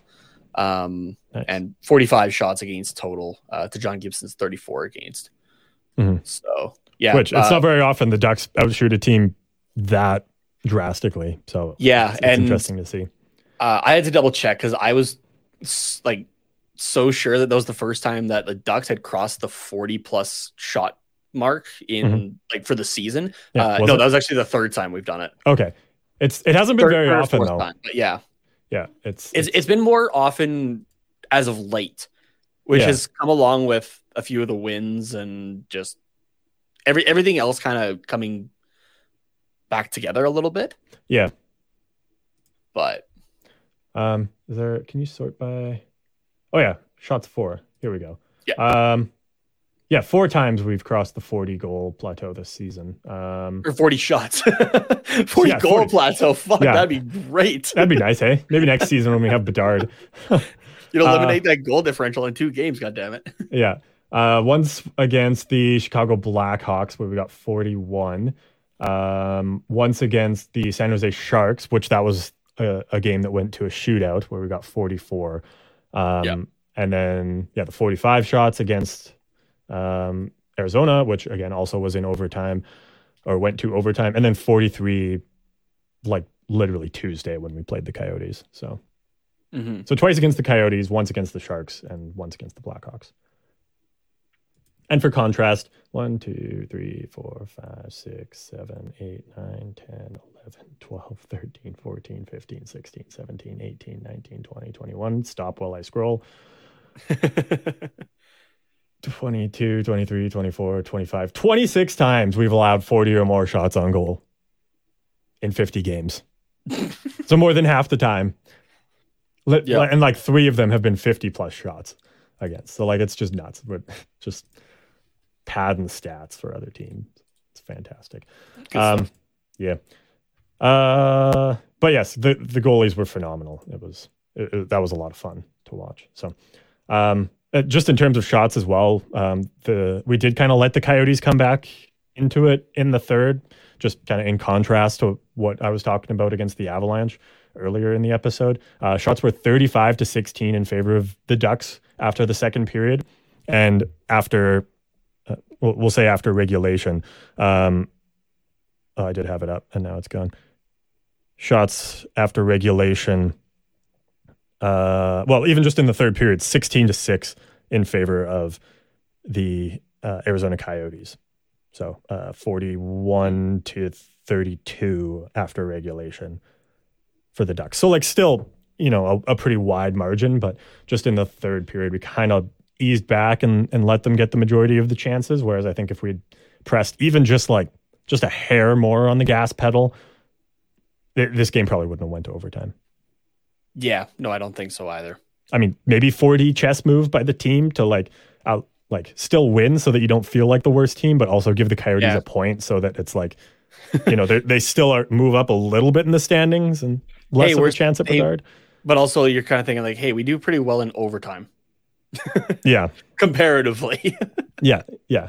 So, um, yeah, and, and then yeah, just before we, I... What are we oh, at now here for... Sorry, go go ahead. I'm gonna. I just wanted to double check on where we're at for. Well, we'd be at seven regulation wins now, or six, if I'm not mistaken. Seven against the, uh, the one against the Avalanche. Yeah, seven regulation wins, uh, thirteen regulation overtime. Or yeah, so se- yeah, seven regulation wins out of our sixteen wins. Okay. And then six so overtime still, wins. And so we're still under five hundred for regulation wins overall. Fuck yeah, of course, of course. This team, man. This yeah. team. Oh. Um, I just wanted to highlight a couple players as well before we kind of get into, I think, the big news of this game, which yeah. unfortunately has to be the big news. But um, I, I just know it's kind of overshadowed a lot of other things that have happened in this game. So it's currently trending that. on Twitter. Yes. You, oh, yeah. Yeah. So, yeah. Um, I just wanted to highlight a couple players here. So Max Jones got a goal in this game, the uh, the, the first goal, the tying goal, I suppose. Um, so one goal on six shots for him, and yeah, he was just kind of all over the ice. Had a very solid game. Like he, he's, it was his normal physical presence and and grinding it out. But uh, six shots, he was really feeling the offense, I guess, and then it, it paid off for him, and he got the tying goal there. So that was that was nice to see. I definitely don't mind seeing more offense from Max Jones because he does have that touch. He just like kind of chooses or is told to play a m- more grindy fourth liner mm-hmm. game. So, yeah. Yeah. Uh, yeah. Max Jones did, uh, yeah, pretty decent in this game. Expected goals of uh, zero point four there. And mm-hmm. I'm just taking a look at where he was for percentage for the game. Yeah, sure. Uh, he was. Where's oh, there, kind of middle near the top there. Uh, fifty-six point six percent. Is that in all situations? Uh, yeah, all situations. Okay, there. I, I do have his five on five numbers because I was going to highlight uh, somebody else. Oh, with perfect. This, but he's uh, at five on five, thirty-eight point eight four percent um, expected goals percentage. So, uh, not fantastic. Like he's kind of bottom of the pack, um, but between both teams at five on five. But, um, mm-hmm. but still, like he had a solid offensive game. I don't really expect much defensively from him. So yeah, and it's not like he was playing like uh, like a. The, he was suddenly getting put on uh, um, like special teams. Like he played three yeah. seconds shorthanded, which you're assuming is a line change, getting ready for five on five again yeah. or something like that. So yeah, exactly. But yeah, uh, and then the other player I wanted to highlight, and normally we like to shit on him, but I, I just to contrast it, I like to highlight it when he does actually have a solid game. Um, just. To give credit where it's due, uh, John Klingberg with two assists in this game, so one on each of the two Ducks goals. They were both primary assists. Um, he finished the game as a plus two, so wasn't on the ice for the Coyotes goal. And uh, played thir- twenty-three minutes and eighteen seconds. So that was pretty solid. Um, the, the one knock I'll give on him was two giveaways and only one takeaway. So, like, I mean... negative one, I guess, in that stat. But the two giveaways I wasn't super happy about. Like, he gave the puck away once in overtime, which led to the phenomenal glove save by, not even glove save, arm, just sprawling yeah, kind of save the, by Gibson the, in overtime. Off of the glove. Yeah. Uh, I, off the line, yeah. Yeah, I texted you, like, fuck, fire Klingberg into the sun. And then literally seconds later, I was like, holy Gibson. Like, yeah. Yeah. Uh, but then I guess his one takeaway directly led to the game winner, so... sort of made up for it, but like it, it would just kind of be nice if you just didn't give the puck away, John. and, like, and and it almost cost us the game, like directly. So yeah, uh, the only guy that did worse in this game in terms of uh, giveaways, and if I'm not mistaken, uh, when we were talking about it, leads the team in giveaways. Mm-hmm. Um, Mister Trevor Zegras, uh, yeah. who yes did score the overtime game winner, and mm-hmm. that was. Fantastic. Um, and like it's, it's not to knock him down on it. Uh, yeah, goal, three shots. Um, but yeah, three giveaways in this game. Um, but uh, man, that guy's got to stop taking penalties. Just in general, oh, yeah. there's um, like he's he's a great player, and he'll become an even greater player. Right. Like, that, I, I don't think anybody's arguing that, but he does need to. How do I look back at Nazem Kadri? Right. How Kadri, yeah. Kadri got into a lot of penalty trouble and even suspension trouble because of his immaturity. Just, right? just a lot of like times where he put his team at a disadvantage yeah. because of his antics. Yeah, kind of kind of yeah. went too far, that kind of thing. So last night with Barrett Hayton being on the ground and giving him that cross check to the back, yeah, that's a, that that was a play that um, I, I was trying to keep an eye on the game while I was working last night. Yeah. Um. So I saw the replay of that though, and that's a yeah, that's that's a no no. You don't yeah. need to do that. That's okay. I, I'm sorry. I just I know we're transitioning to that, but I just yeah. had one more thing I wanted to say about Klingberg. Just okay. Be, I know it's a. it would be a perfect segue. I, yeah, I know it would be. But okay, I just wanted to bring up this stat, and then we'll get back to it. So John Klingberg, this is his five on five um, expected goals percentage. So he's, I guess, fifth on the team with a fifty-eight point two five, and in comparison to some of the Coyotes players, not great. But I did just want to highlight defensive pairings in particular. This Vakaninen and Klingberg pairing actually w- was really really solid. Six, just shy of sixty-two percent on the. Um, or for the expected goals for at five on five, second on the team behind a Benoit Beaulieu pairing, which yeah, they're not playing top minutes, but like that I, I would not worked. have pegged those two as yeah, that yeah like those, those are good pairings. I on and Vakanainen's a good like solid stay-at-home defenseman, so kind of a all right partner for Klingberg, and I guess maybe that was the theory coming into the season was you, you have that as your second pairing, but with yeah. Vakanainen out early. It, made things tough on Klingberg. I don't know. And then, you know, Fowler, Kulikov way down here, but they also played tougher competition. I don't know. It's I'll take that one with a grain of salt for now. But yeah, Klingberg's numbers pretty decent in this game. And again, just wanted to highlight that, give credit where it's due.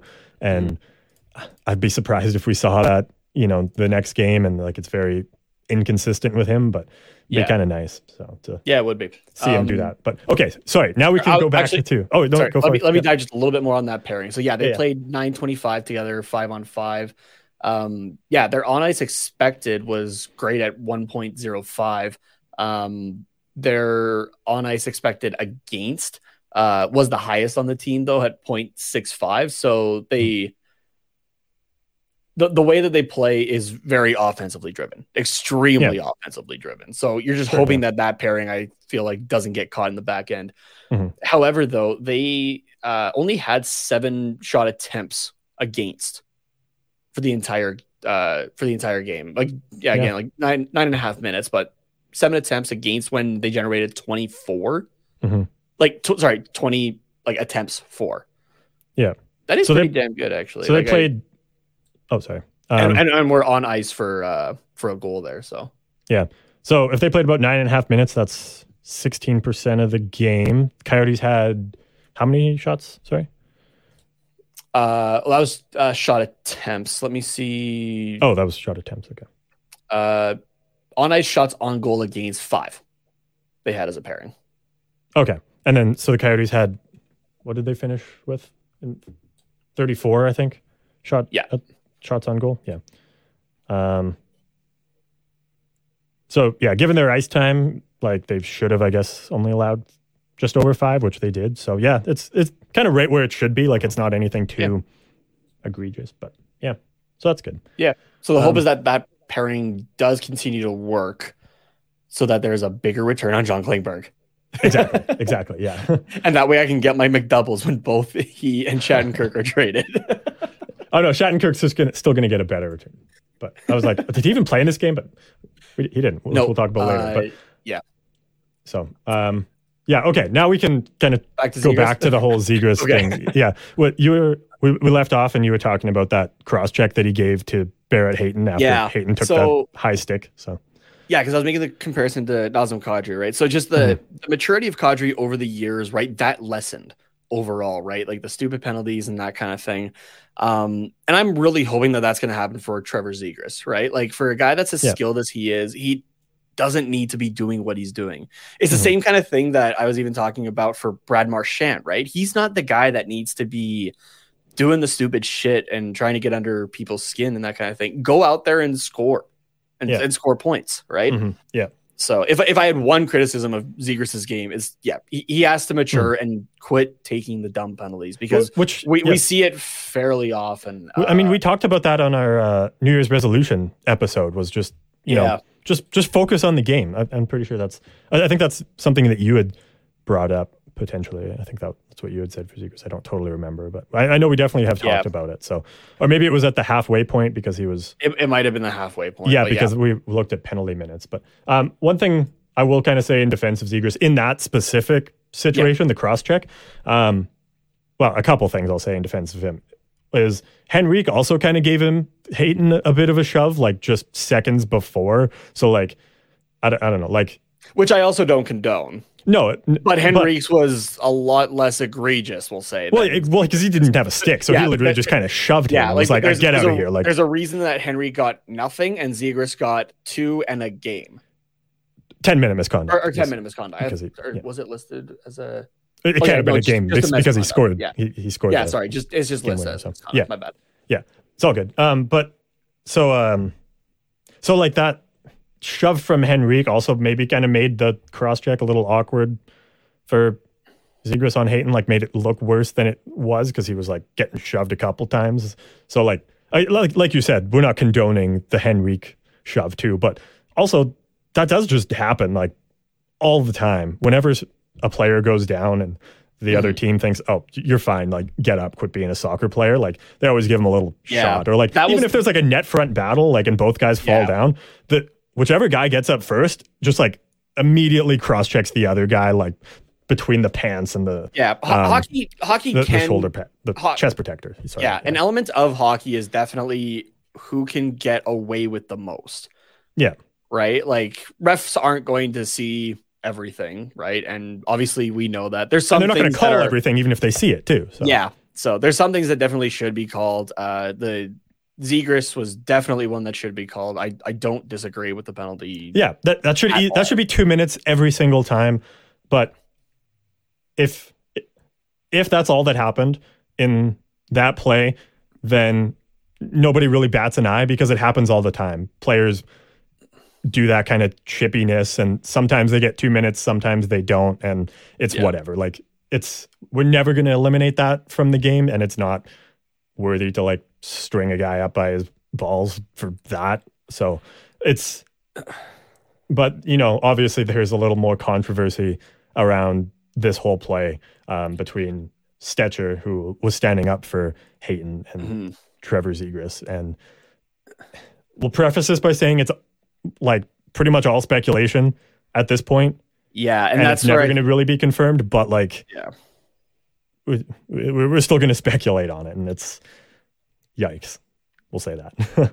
yeah, so it's so just to just to refresh everybody's mind, Zegras gives the shot to Barrett Hayton. Um, I forget who else came in, but Barrett uh, gets up as well, goes at Zegras. You got a whole scrum going with everybody uh, from both rosters. And, um, but there was something in particular said uh, by Trevor Zegras to uh, Troy Stecher that just sets Stecher completely off. Just like... Like, on, like, like he had like he had chaos eyes. Like he looked like yeah. he was ready to murder somebody. Yeah. And this is where it gets to the pure speculation. A lot of people, especially on Twitter right now, are going with, and mind you, it does, it can look like that. I'm not a great lip reader, so that's why I'm prefacing this with, it does yeah. look like this, but um, it, it does look like he's saying something to the effect of like your dad's up watching or something like that, as he's mm-hmm. like pointing up to the sky. Yeah. Um, which for context, uh, Troy Stecher's father, uh, Peter, I believe uh, yep. is his name. Yeah.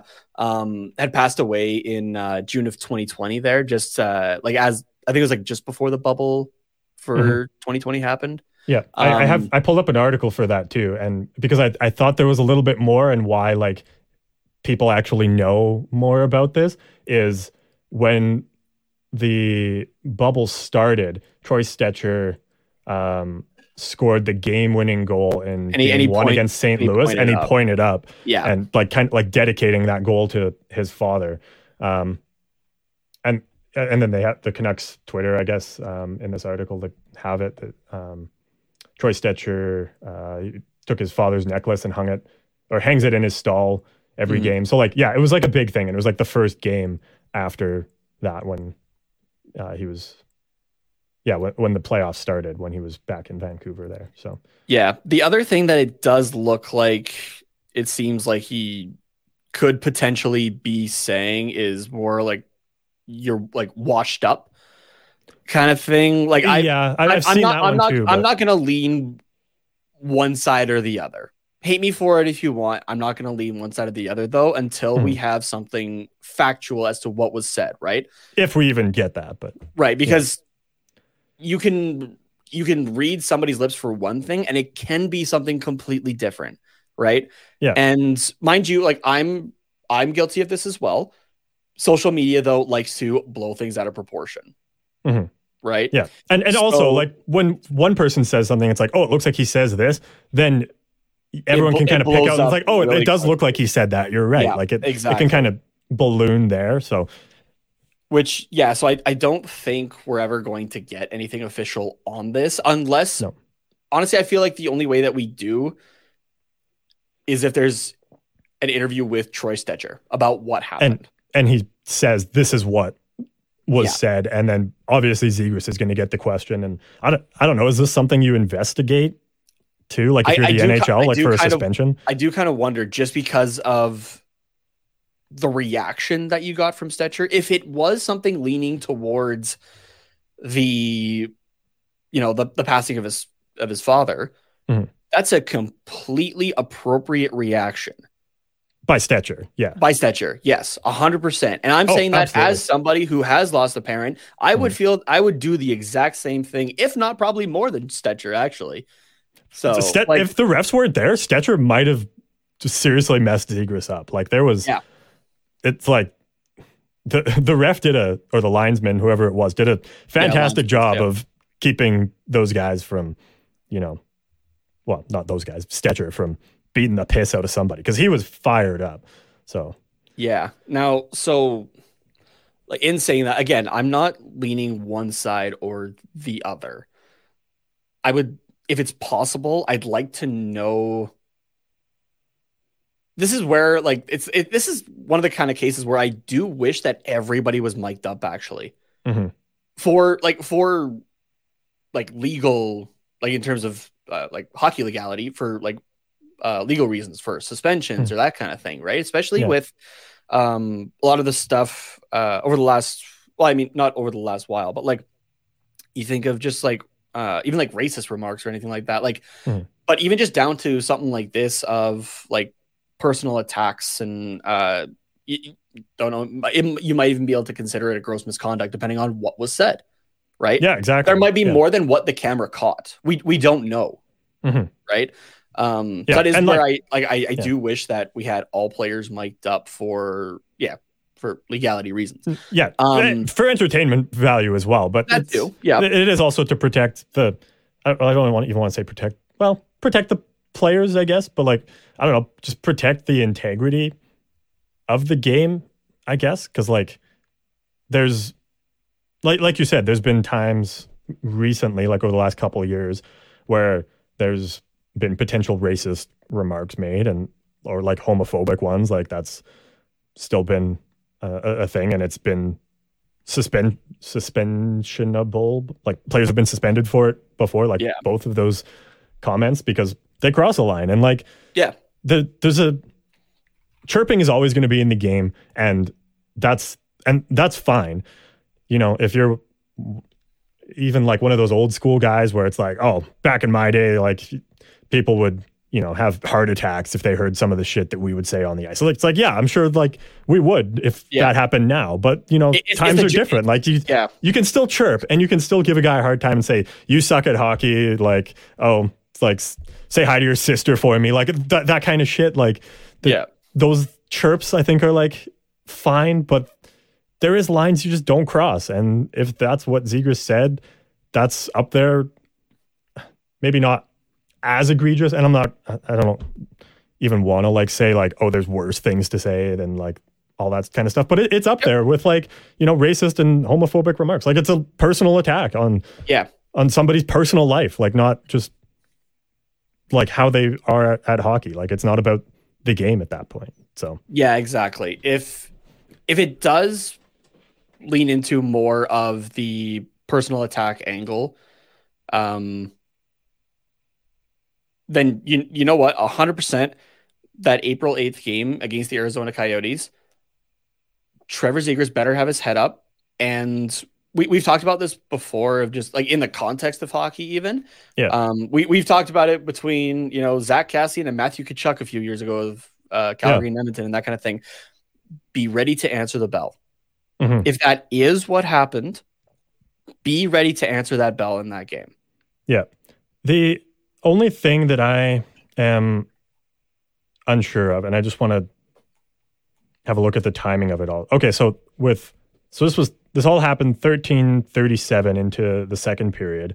So with the two minutes and the ten minute misconduct for Zegras, he wouldn't have returned to the game until about half, or until about five minutes into the third, the third. period. Yeah. So there there was an intermission time for everybody's tempers to cool off, and I'm sure potentially the coaches too, to say we're in a tight game, let's like not deal with it, let's not do anything dumb, let's just mm. calm down and focus on hockey for the next twenty minutes, fifteen minutes, and ended up being twenty-two, twenty-three, whatever.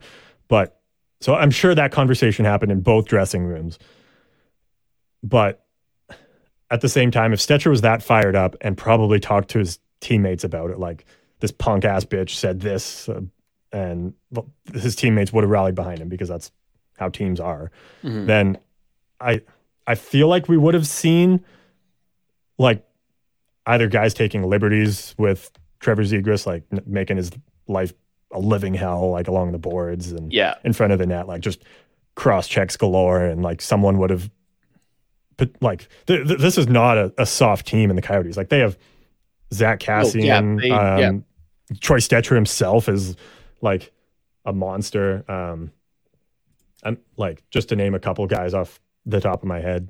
Um, yeah, like Valimaki, I think, is a big guy. Um, you, you probably know more about him, Nate, but yeah, uh, younger guy there, but and I don't think he's overly fought too much. Okay, um, but, but like there's, I don't know. I feel like the they would have made Zegras answer the bell already, but unless it was like a oh Jack uh, Jake Jack Jake McBain, I think is his first name. I don't remember. He's a bigger guy, but like I feel like yeah. they would have done that before, unless there was a message from um, Andre Tournier, head coach of the Arizona Coyotes, saying like if anybody fights Zegras and puts us at a disadvantage for the rest of this game, then you're benched for the rest of the game and you're healthy scratched until yeah, like next week, kind of like there would have been that kind of message maybe that would have deterred the players, but I don't know.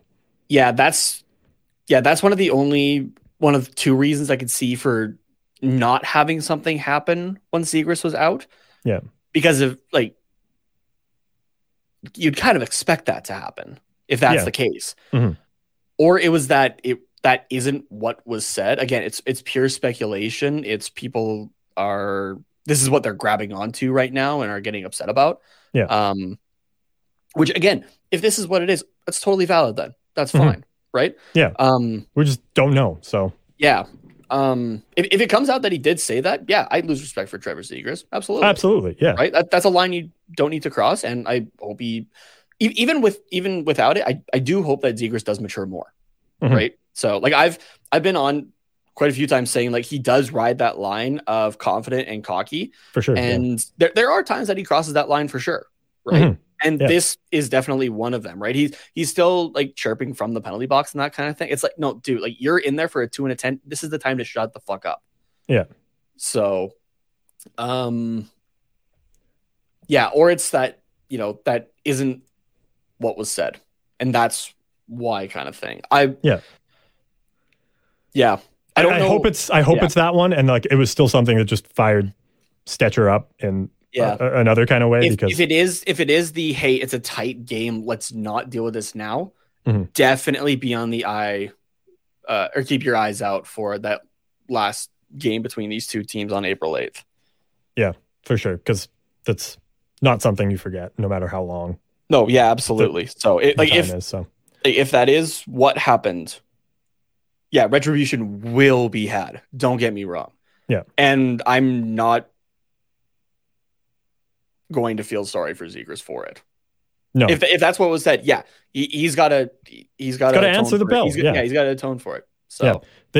the the other thing, because I I tried to, I watched the clip this morning of it again, like probably twenty times, just trying to yeah. like read his lips, and like I had the volume cranked, just trying to see like if I could hear absolutely anything. anything. Yeah, like, but, like even you, I've been like trolling through yeah. Twitter, like trying to like just yeah, like see find yeah anything on it. Yeah, but and just like just before you can really see Zegras Zegras mouth what looks like, um, hey, your dad's up there watching or or whatever it was. Yeah. Um, just before that, it shows a clip of Henrique and McTavish just kind of standing and watching everything going on. And, like, they, it just looks like they're watching it. And then, like, both of their eyes kind of, like, dart to the side where they're like, oh, shit. Like, yeah. Like, they both, they just get this weird look on their face. Like, I don't agree with him saying that, but, like, yeah. did, he's did my he just, teammate, so just, I'm not going to, like. Did he just say that? Yeah. Yeah, it's just like a, e, this, I'm not going to defend him. I'm not going to get involved at all. Just. So like, but I don't know if it was just like yeah. more so of like again, a. So again, if it is crossing that line though, be ready for the Ducks not to maybe stick up for him as much.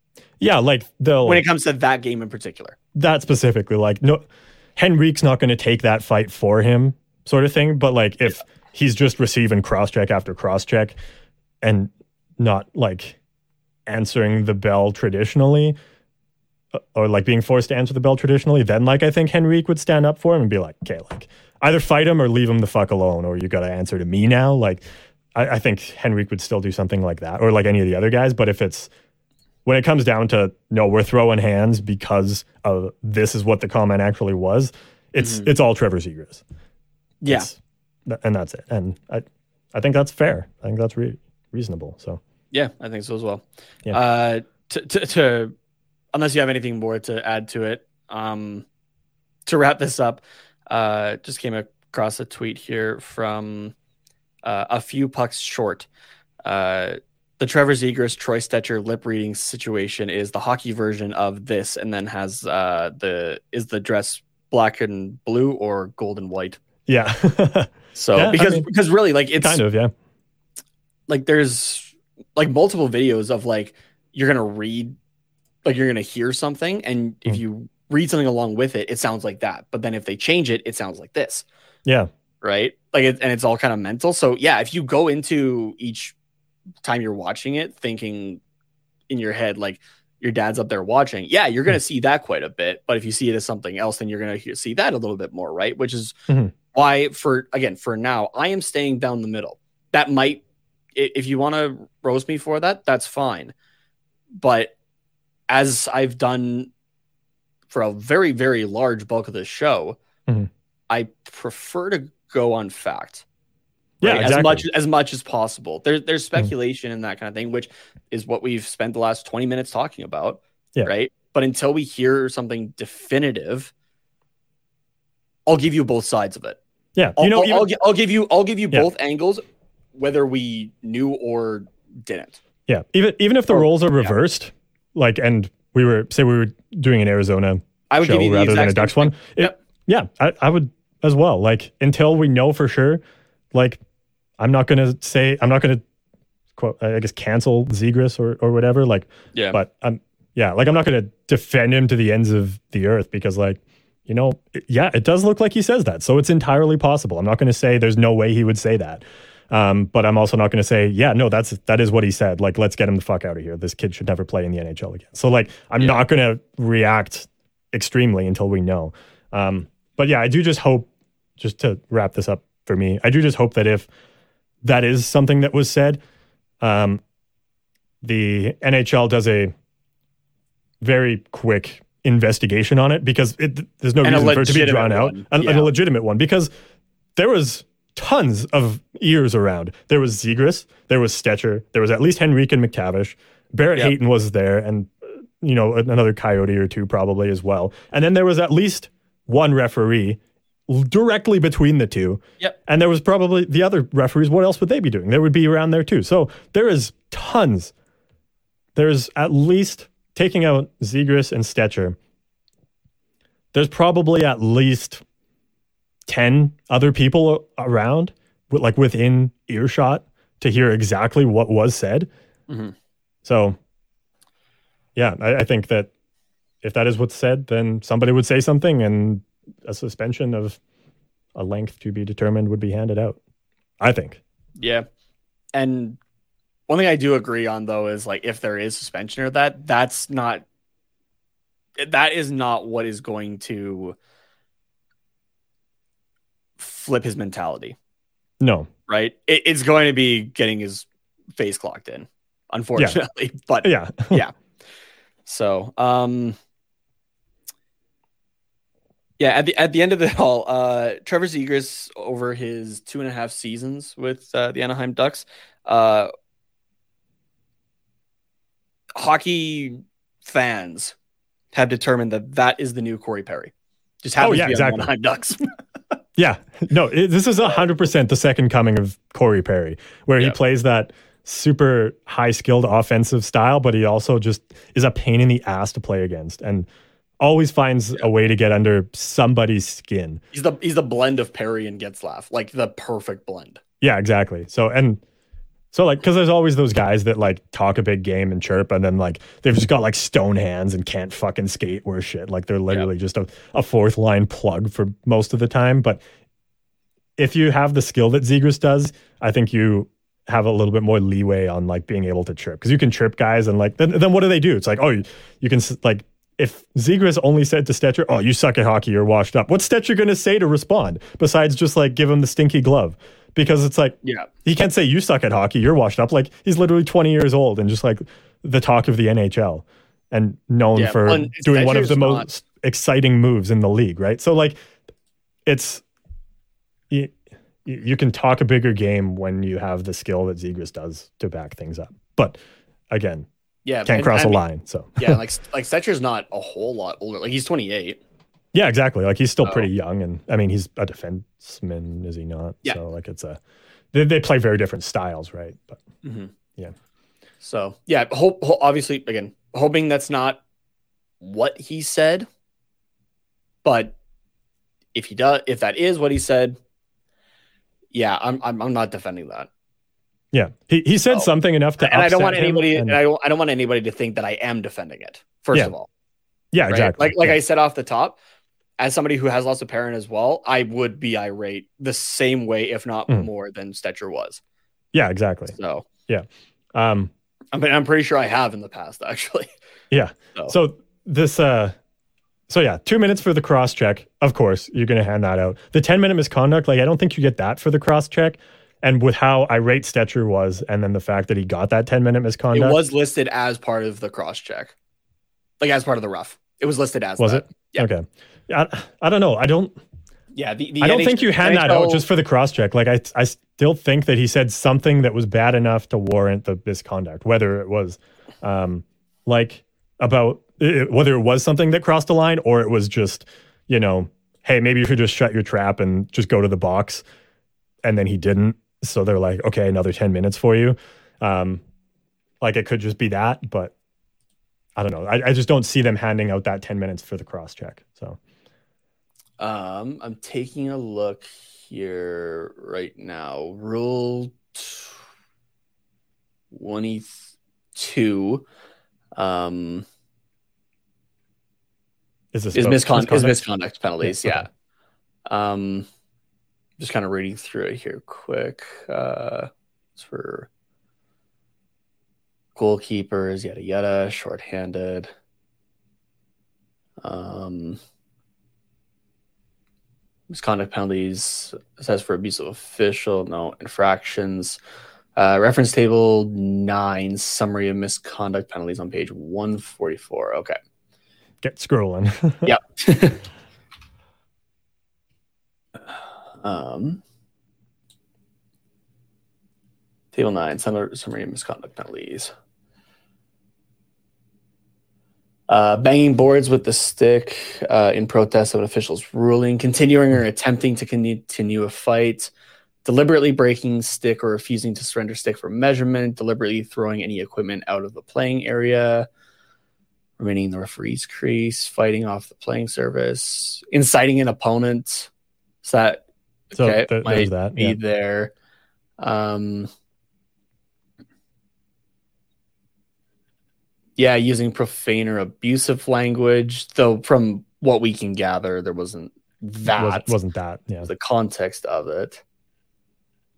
Um...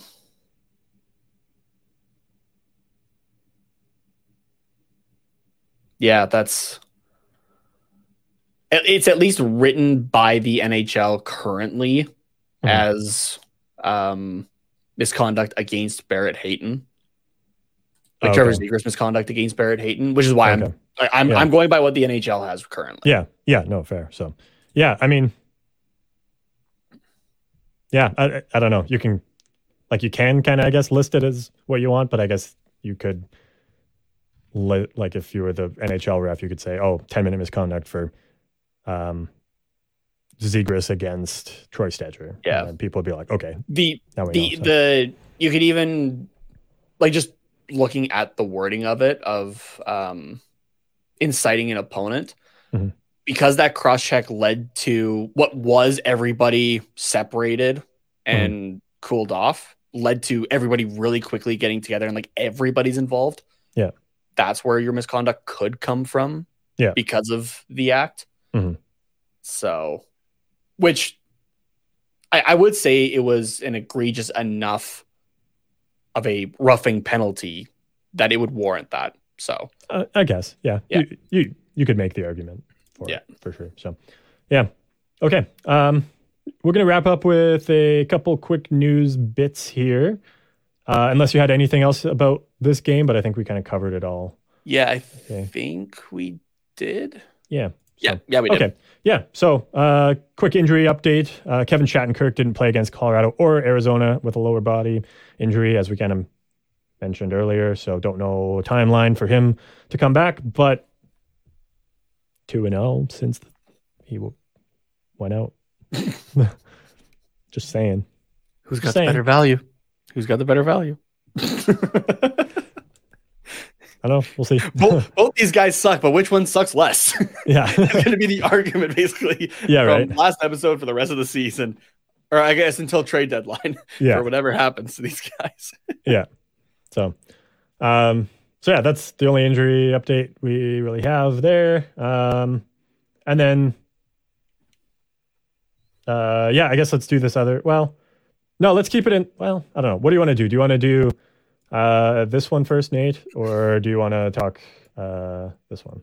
Uh, let's do the first one. First Just kind of get it out keep of the it, way, and then it. we can we can end it on a high note. Okay, sounds How good. That? That, that's a good plan. Yeah. Okay. Um, yeah. So there was a report that, well, it's kind of come out on various platforms. I heard it on thirty-two Thoughts, the podcast. You had heard it first um, with this article, and then seen that it was on thirty-two Thoughts. Uh, no, thirty-two so. Thoughts first, actually. Oh, you saw it there first? Well. Oh, okay. Yeah.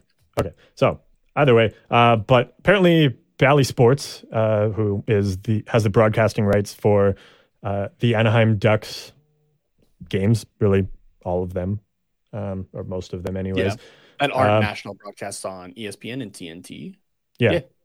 Um, as well as various other teams that we'll get to a little bit later. But uh, Bally Sports is nearing bankruptcy, which is uh, not great for them, and uh, especially because they currently cover twelve N H L teams, and they also do some basketball and baseball, yeah, ba- I believe. Yeah, basketball, baseball, football, if I'm not mistaken. Football as well. Yeah, that I'm not sure on. But I mean, really, the w- we care about the hockey. But either way, this is like a yeah. big like sports network and entertainment group, so... It's uh, it's owned by Diamond Sports Group. So Bally Sports mm-hmm. is like the regional broadcast, I guess. But let's see yeah. if it how W N B A it. as well. So like we're getting into the. It's not oh, okay. just the men's. It's it's women's sports as well. Yeah. Okay, I see. So yeah, they have it separated um, into into like various. So there's like Bally Sports West, Bally Sports Southeast, Bally Sports yeah. San Diego, and like all of those. And then within each of those, it like covers all of the teams like within that. Oh, here we go. Oh, team yeah. by network. Do we want that? Uh, there's also like professional, obviously, but also college and high school yeah. uh, games are covered by Bally. Mm-hmm. Yeah, so they kind of cover a little bit of everything, honestly. Mm-hmm. Just scrolling through it. Like they cover a lot of teams. Yeah. Poker even. yeah. Tennis. American Ninja Warrior. Um, the U S Army Bowl. So anyways, lots of different stuff. Um, so them going bankrupt is a pretty significant deal across the sports world. But um, specifically as it relates to the N H L, a lot of, well, not a lot of, uh, majority of their revenue up until very recently when they started selling more advertisements within games, on jerseys, mm-hmm. on the boards, all that kind of stuff, helmets.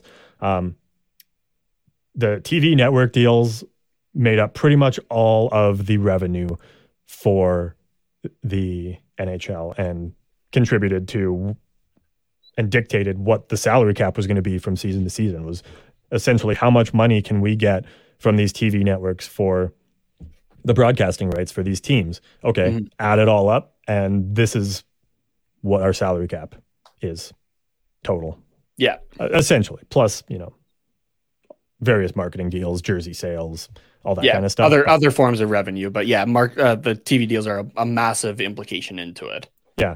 So with one of the major ones, you know, one that covers twelve of the thirty-two teams, um, potentially not going to be yielding any revenue if Bally Sports does declare bankruptcy, yeah. then that could have serious implications on what the salary cap is. And I mean, obviously they'll replace this deal eventually because someone has to cover the broadcasting rights. Like, you can't just not broadcast these games. I mean, you can, but like, you, you're gonna find someone else. That's, so that's not a good. Uh, that's not a good strategy for uh, continuing to grow the N H L game. Um, yeah. Sorry, but did you it, go through all of the teams? That... I, I didn't. No, I just kind of went okay. through the leagues. Yeah. Okay. Sorry. Do finish you your the... finish your thought, and then I can I can read who's all affected.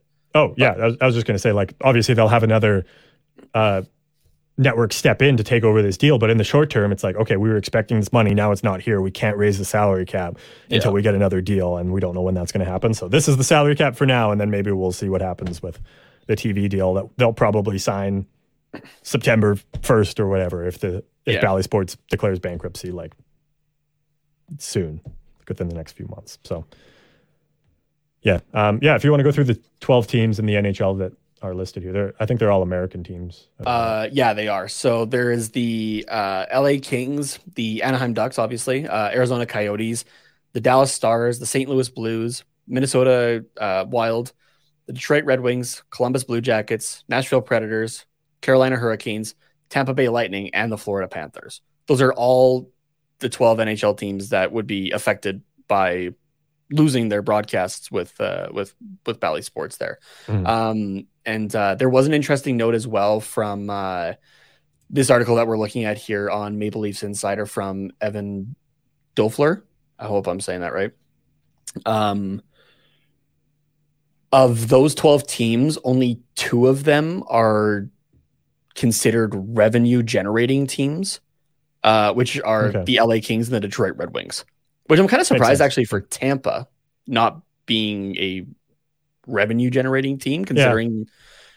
it depends on the definition, because they were yeah. not a revenue generating team for a long time. So if they're looking like over the entire course of the franchise, their recent run over the last few years has probably, like, you know, got them like a net zero or close to in terms of like long-term investment, but like over the yeah, last few right. years, you can't tell me that the Tampa Bay Lightning haven't been a revenue-generating team this yeah. year and last year, and but individually, but over the course of the whole lifespan, I guess, I, I could see that. Yeah, um, but taking a look outside the N H L, let's take a look specifically at Bally Sports uh, SoCal, which is, you know, the hub hmm. for the Anaheim Ducks. Yeah. That also affects, obviously, the L A Kings, but affects the Clippers. Um, it affects the Angels as well, which I'm not massive into the Angels, like, specifically, but I'm trying to get more into the M L B in general. Uh, and I was seeing a lot of uh, Angels fans not being pleased that uh, their owner is going to continue to be the owner. He was looking into selling the team. Um, mm-hmm. So that's going to be interesting as well with this, to see how this all plays out, I think. Mm-hmm. Um, and I want to dig up more into that uh, personally. Uh, The Rams as well for the N F L, and uh, does include the San Diego Padres from uh, Bally Sports San Diego side. Yeah. Um, and San Diego gets all enough, so. those teams as well, right? So, yeah. Um, yeah, so like outside of the Ducks, that is a lot of major teams that are about to be affected by potentially losing their broadcasts, uh, their broadcast groups. Yeah. I, I did a quick count. There's five N F L teams. Um, One of them, well, you said the, the L A Rams, the Tampa Bay Buccaneers, who obviously have, uh, God, I'm blanking on his name. Why? Tom Brady? Thank you. Yeah. I was like, who is that most famous N F L player in modern history? Like, what's maybe has yeah. maybe has him. I, I, I think I saw an interview the other day that somebody had asked him, uh, you know, like kind of what his plan was. And he yeah. got a little pissed on there. Oh, really? Basically just like, if I had a fucking idea, I would tell you it. Yeah. Or like, or everybody would know what it is. So yeah. and and the, the the interviewer was just like, I sense I touched a nerve there. And everyone's, I was just like, no shit. yeah. The um, they've got like quite a few N B A teams too, like yeah. uh, L A, like bigger ones like the Clippers, the Heat, um, the O K C Thunder. Um, Cleveland, like quite a few M L B teams, like that are so like, and, and the N H L is obviously like the smallest revenue or smallest like of the big four, I guess, like in terms of revenue that they bring in. So like with p- potentially all four of the big four sports leagues needing to find new networks for various teams. Mm-hmm. Say, it's going to be a shit show. Yeah. Yeah. Like, so say like N B C is like, okay, we'll pick up some of the slack um, on some of these. So they'll sign the N F L deal. They'll sign the N B A. They'll sign the M L B. And then it's like, okay, we would like to sign the N H L deal, but we just spent money on three other deals for yeah. the bigger sports networks. So like, we don't really have a lot for the N H L to give. So like, it's,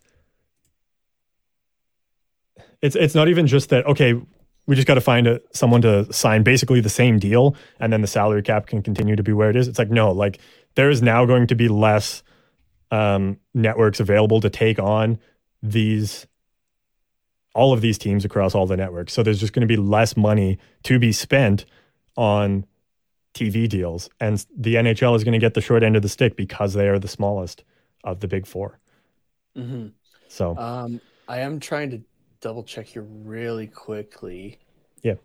Because there's just one team that stuck out, but I'm just double checking if there's any of the others here. Um, but let's take a quick look just at the N B A for yeah. a second.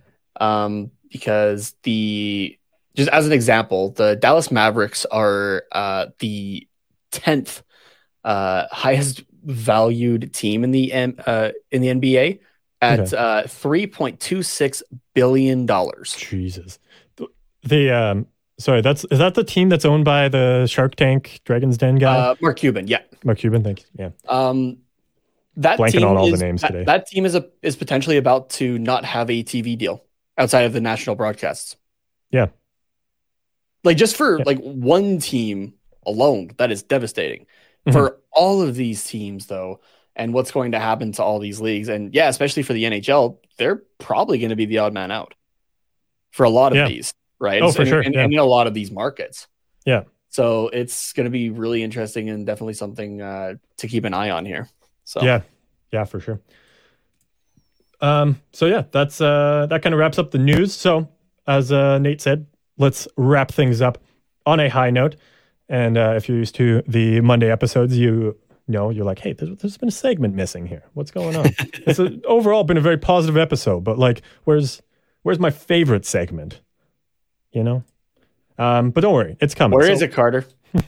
Where is coming. It? It's here. It's here. It's don't here? Worry. The package has arrived. It's, it's been out for delivery all day, but it's arrived. Finally. Finally. Yeah.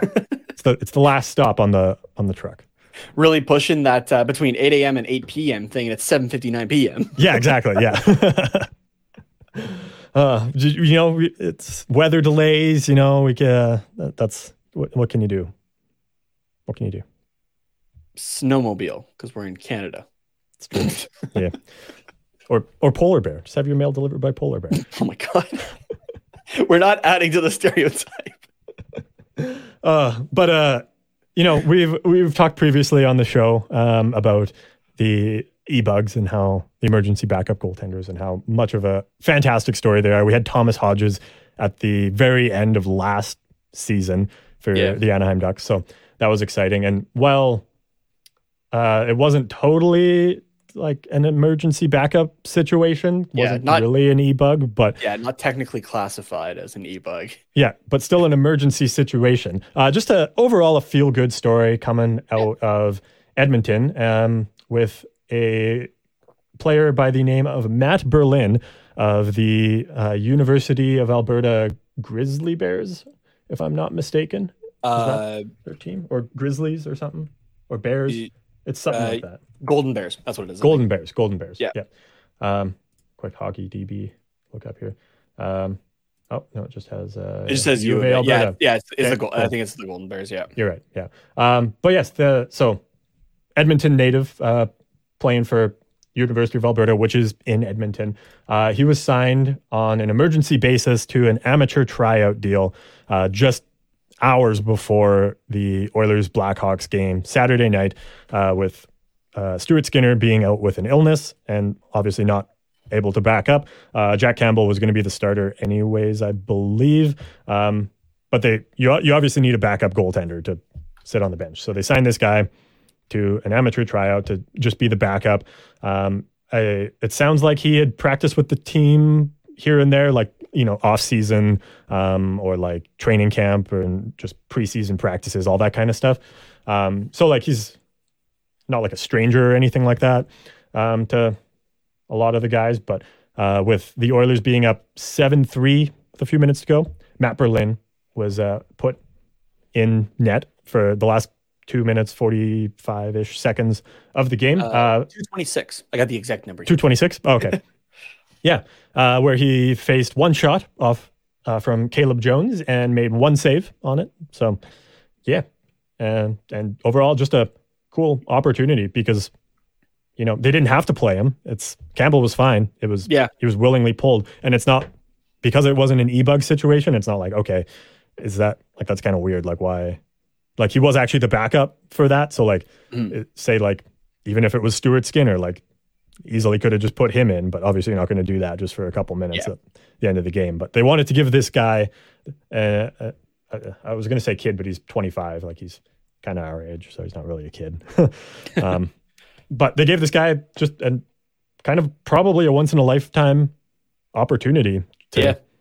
you know, play a couple minutes in the N H L and face an N H L shot and make a save. And yeah, it, it was just stuff. Super cool. Like, they didn't have to do that. Like, he was probably content. Like, well, he was content to just sit on the bench because he was like, I mean, wouldn't you? that, that's yeah, still right? a cool experience. yeah. The, he said um, in the post-game interview uh, that I watched this morning um, that he, uh, he was texted by the goalie coach, like, hey, can you be the e-bug for tonight? We just need someone. And he was like, okay, yeah, I'll sit in the stands, because he did that, I guess, in the bubble.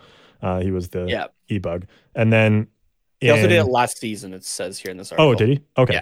Yeah. Um, and then uh, a few hours before puck drop, he got another text saying, like, oh, hey, actually, you're going to be backing up tonight. Like, can you sign this contract? Like, Skinner's not ready to go. And, like, obviously, we can't, we don't have time to call someone up from Bakersfield, right? Yeah. So just, you want to sit on the bench? And he was like, okay, sure. Like, this is going to be really sweet. Like, this is going to be, like, it was already kind of a cool experience. And then mm-hmm. I guess with like about seven ish minutes to go, uh, the Oilers coach, Jay Woodcroft, went up to him and was like, um, after like first whistle, after the three minute mark, like, you're going, you're going in. So like, go get ready. And he just like laughed and was like, oh, you're funny. Like, thanks. And he was like, no, like, I'm, I'm not joking. Like, yeah. go get your helmet and stretch, like, you're going in. And he was like, Oh, oh, oh I, I do. I do have the quote here if you want. Yeah. Okay. Yeah. Um, yeah. So Matt had said, uh, I thought they were joking, but Oilers coach Jay Woodcroft uh, said that at the th- uh, at the three minute mark, be ready to go, and that at the first whistle after the three minute mark, I was going in. So I went into the back, did a couple of stretches, took a couple of breaths, and I was in. Uh, my heart was pounding for the four minutes once he told me, and then once I got in there and got a drink of water, I was all right. yeah. Yeah. So it's good. Yeah. And you. You could just tell, like, he was just like ecstatic to be there. And, yeah. Um, yeah. Like it, the, the shot wasn't like a great shot. Like, it might've been going wide or something anyways, but like, yeah. it and still I, counts I as a save. I think so. He said that even when he was doing his, uh, uh, his like after the game, uh, interview with, yeah. um, I think it was Scott Oak. Yeah. Scott Oak. Is that who it was? Yeah. Yeah. He's, uh, he's even like watching the screen. He's like, I think that shot was going wide, but yeah. I, yeah. I don't know. The, the angle they showed, I was like, I don't know. Like, it might've. Yeah, I might or not. So I don't know, but still a save regardless. Got got to feel that. So pretty cool. Yeah. Um, and then also, I guess this came from um, from the players. Like, it wasn't a coach initiated thing.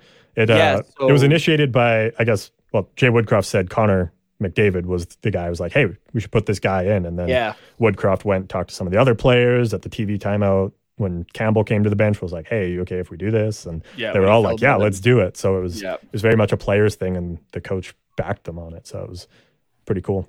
Yeah, uh, I do have that quote as well from Woodcroft here, um, yeah. saying, first of all, it came from the players.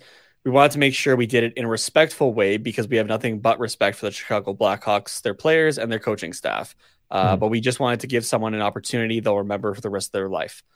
Uh, I was proud of our team that they came to that decision. Uh, Campbell came to our bench at the T V timeout. We told him what we were thinking, and he was all on board. Uh, he was so happy for him, and the opportunity presented itself. Uh, that's what we did, and good on the young man for going out there and making a save, and I'm sure he'll carry that memory with him for the rest of his life. Um, I think uh, as well in that post-game interview, uh, Berlin was talking about how like he and Campbell have known each other actually for quite a few years, mm-hmm. um, and, like have trained together and that kind of thing. So yeah, um, him and him and there's, Skinner, there's a little actually, bit uh, or Skinner, yeah, sorry, not Skinner, uh, Skinner, not Campbell, yeah. Skinner. Yeah, because um, they're both they're both from Edmonton, um, yeah, and then so they they would have played together on some sort of junior team. I don't know which. One, um, uh, they probably would have played against each other in the W H L. Uh, oh, Matt that's Berlin, true. Yeah. yeah, Matt Berlin played for uh, the Spokane Chiefs as well mm-hmm. as the Seattle Thunderbirds, yeah. um, and a and a stint as well with the Kootenay Ice there um, yeah. over a few seasons. But mm. I thought he did say he played with him, but it, yeah, I don't know. It was probably like one of those old like minor hockey, like yeah, played together when you were fifteen in like bantam or whatever. Yeah, exactly. But, um, and then the. The shot that he stopped off of Caleb Jones as well. Um, he's he actually had played against Jones in the W H L because Jones yeah, played with that, I think yeah. Portland. I think it was Portland is where Jones was from. I did look it up, but I think so. Here, I got it here.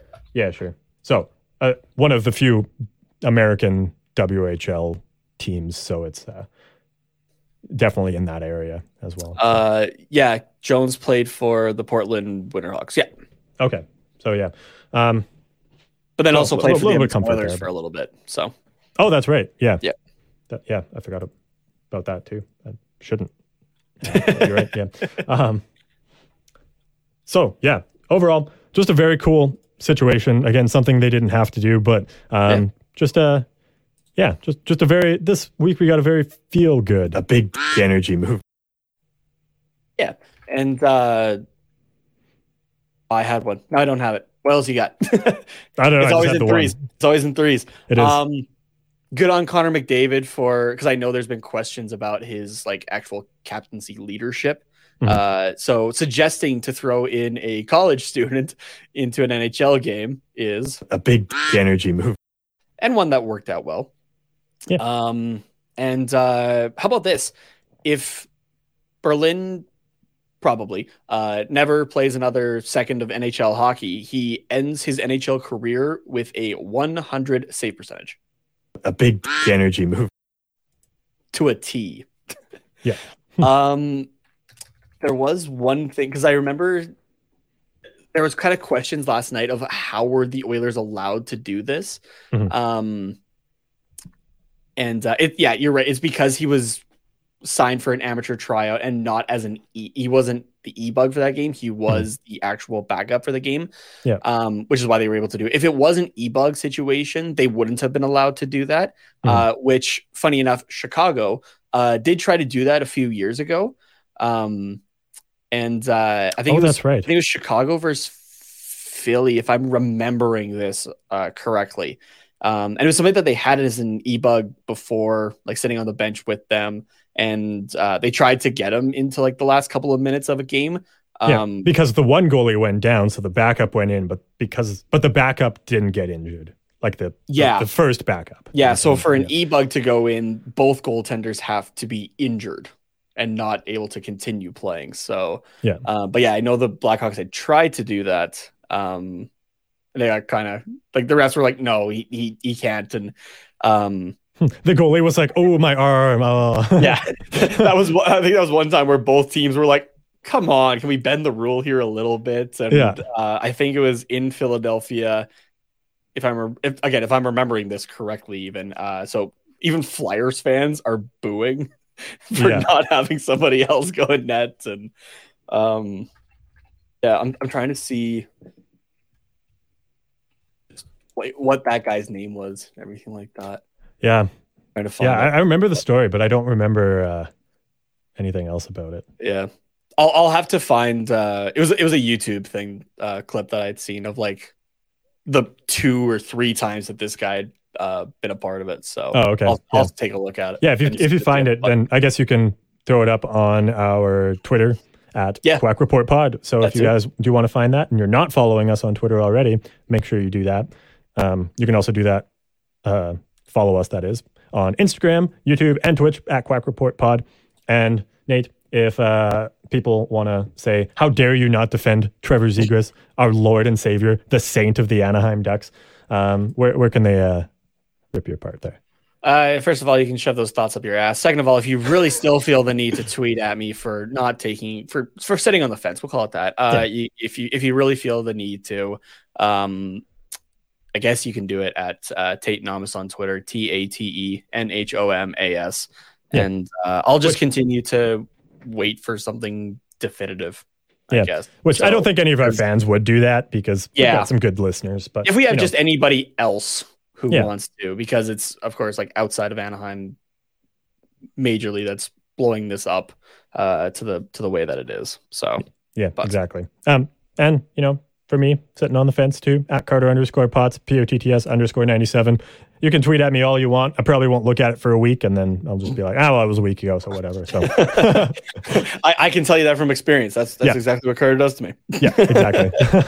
um Yeah, and then, uh, yeah, obviously Ducks on their bye week, so won't have a game for basically a full week. Uh, next episode, we'll we'll find some Ducks stuff to talk about and a little bit of Unplucked maybe. Um, next Monday, we'll probably Ooh, have the All-Star yeah. game to talk about a little bit. So it, it will fill some time. We'll still have episodes. They just uh, won't be about games specifically. So yeah, yeah should, should I should I put it out there that we're going to talk some some new Fall Out Boy on Wednesday? Well, it's already out there, so there you go. Sure. New Fall Out Boy right. Wednesday for a live episode. Yeah. Uh, we'll see you guys it. then, and go Ducks, go! I guess l- later, go Pacific.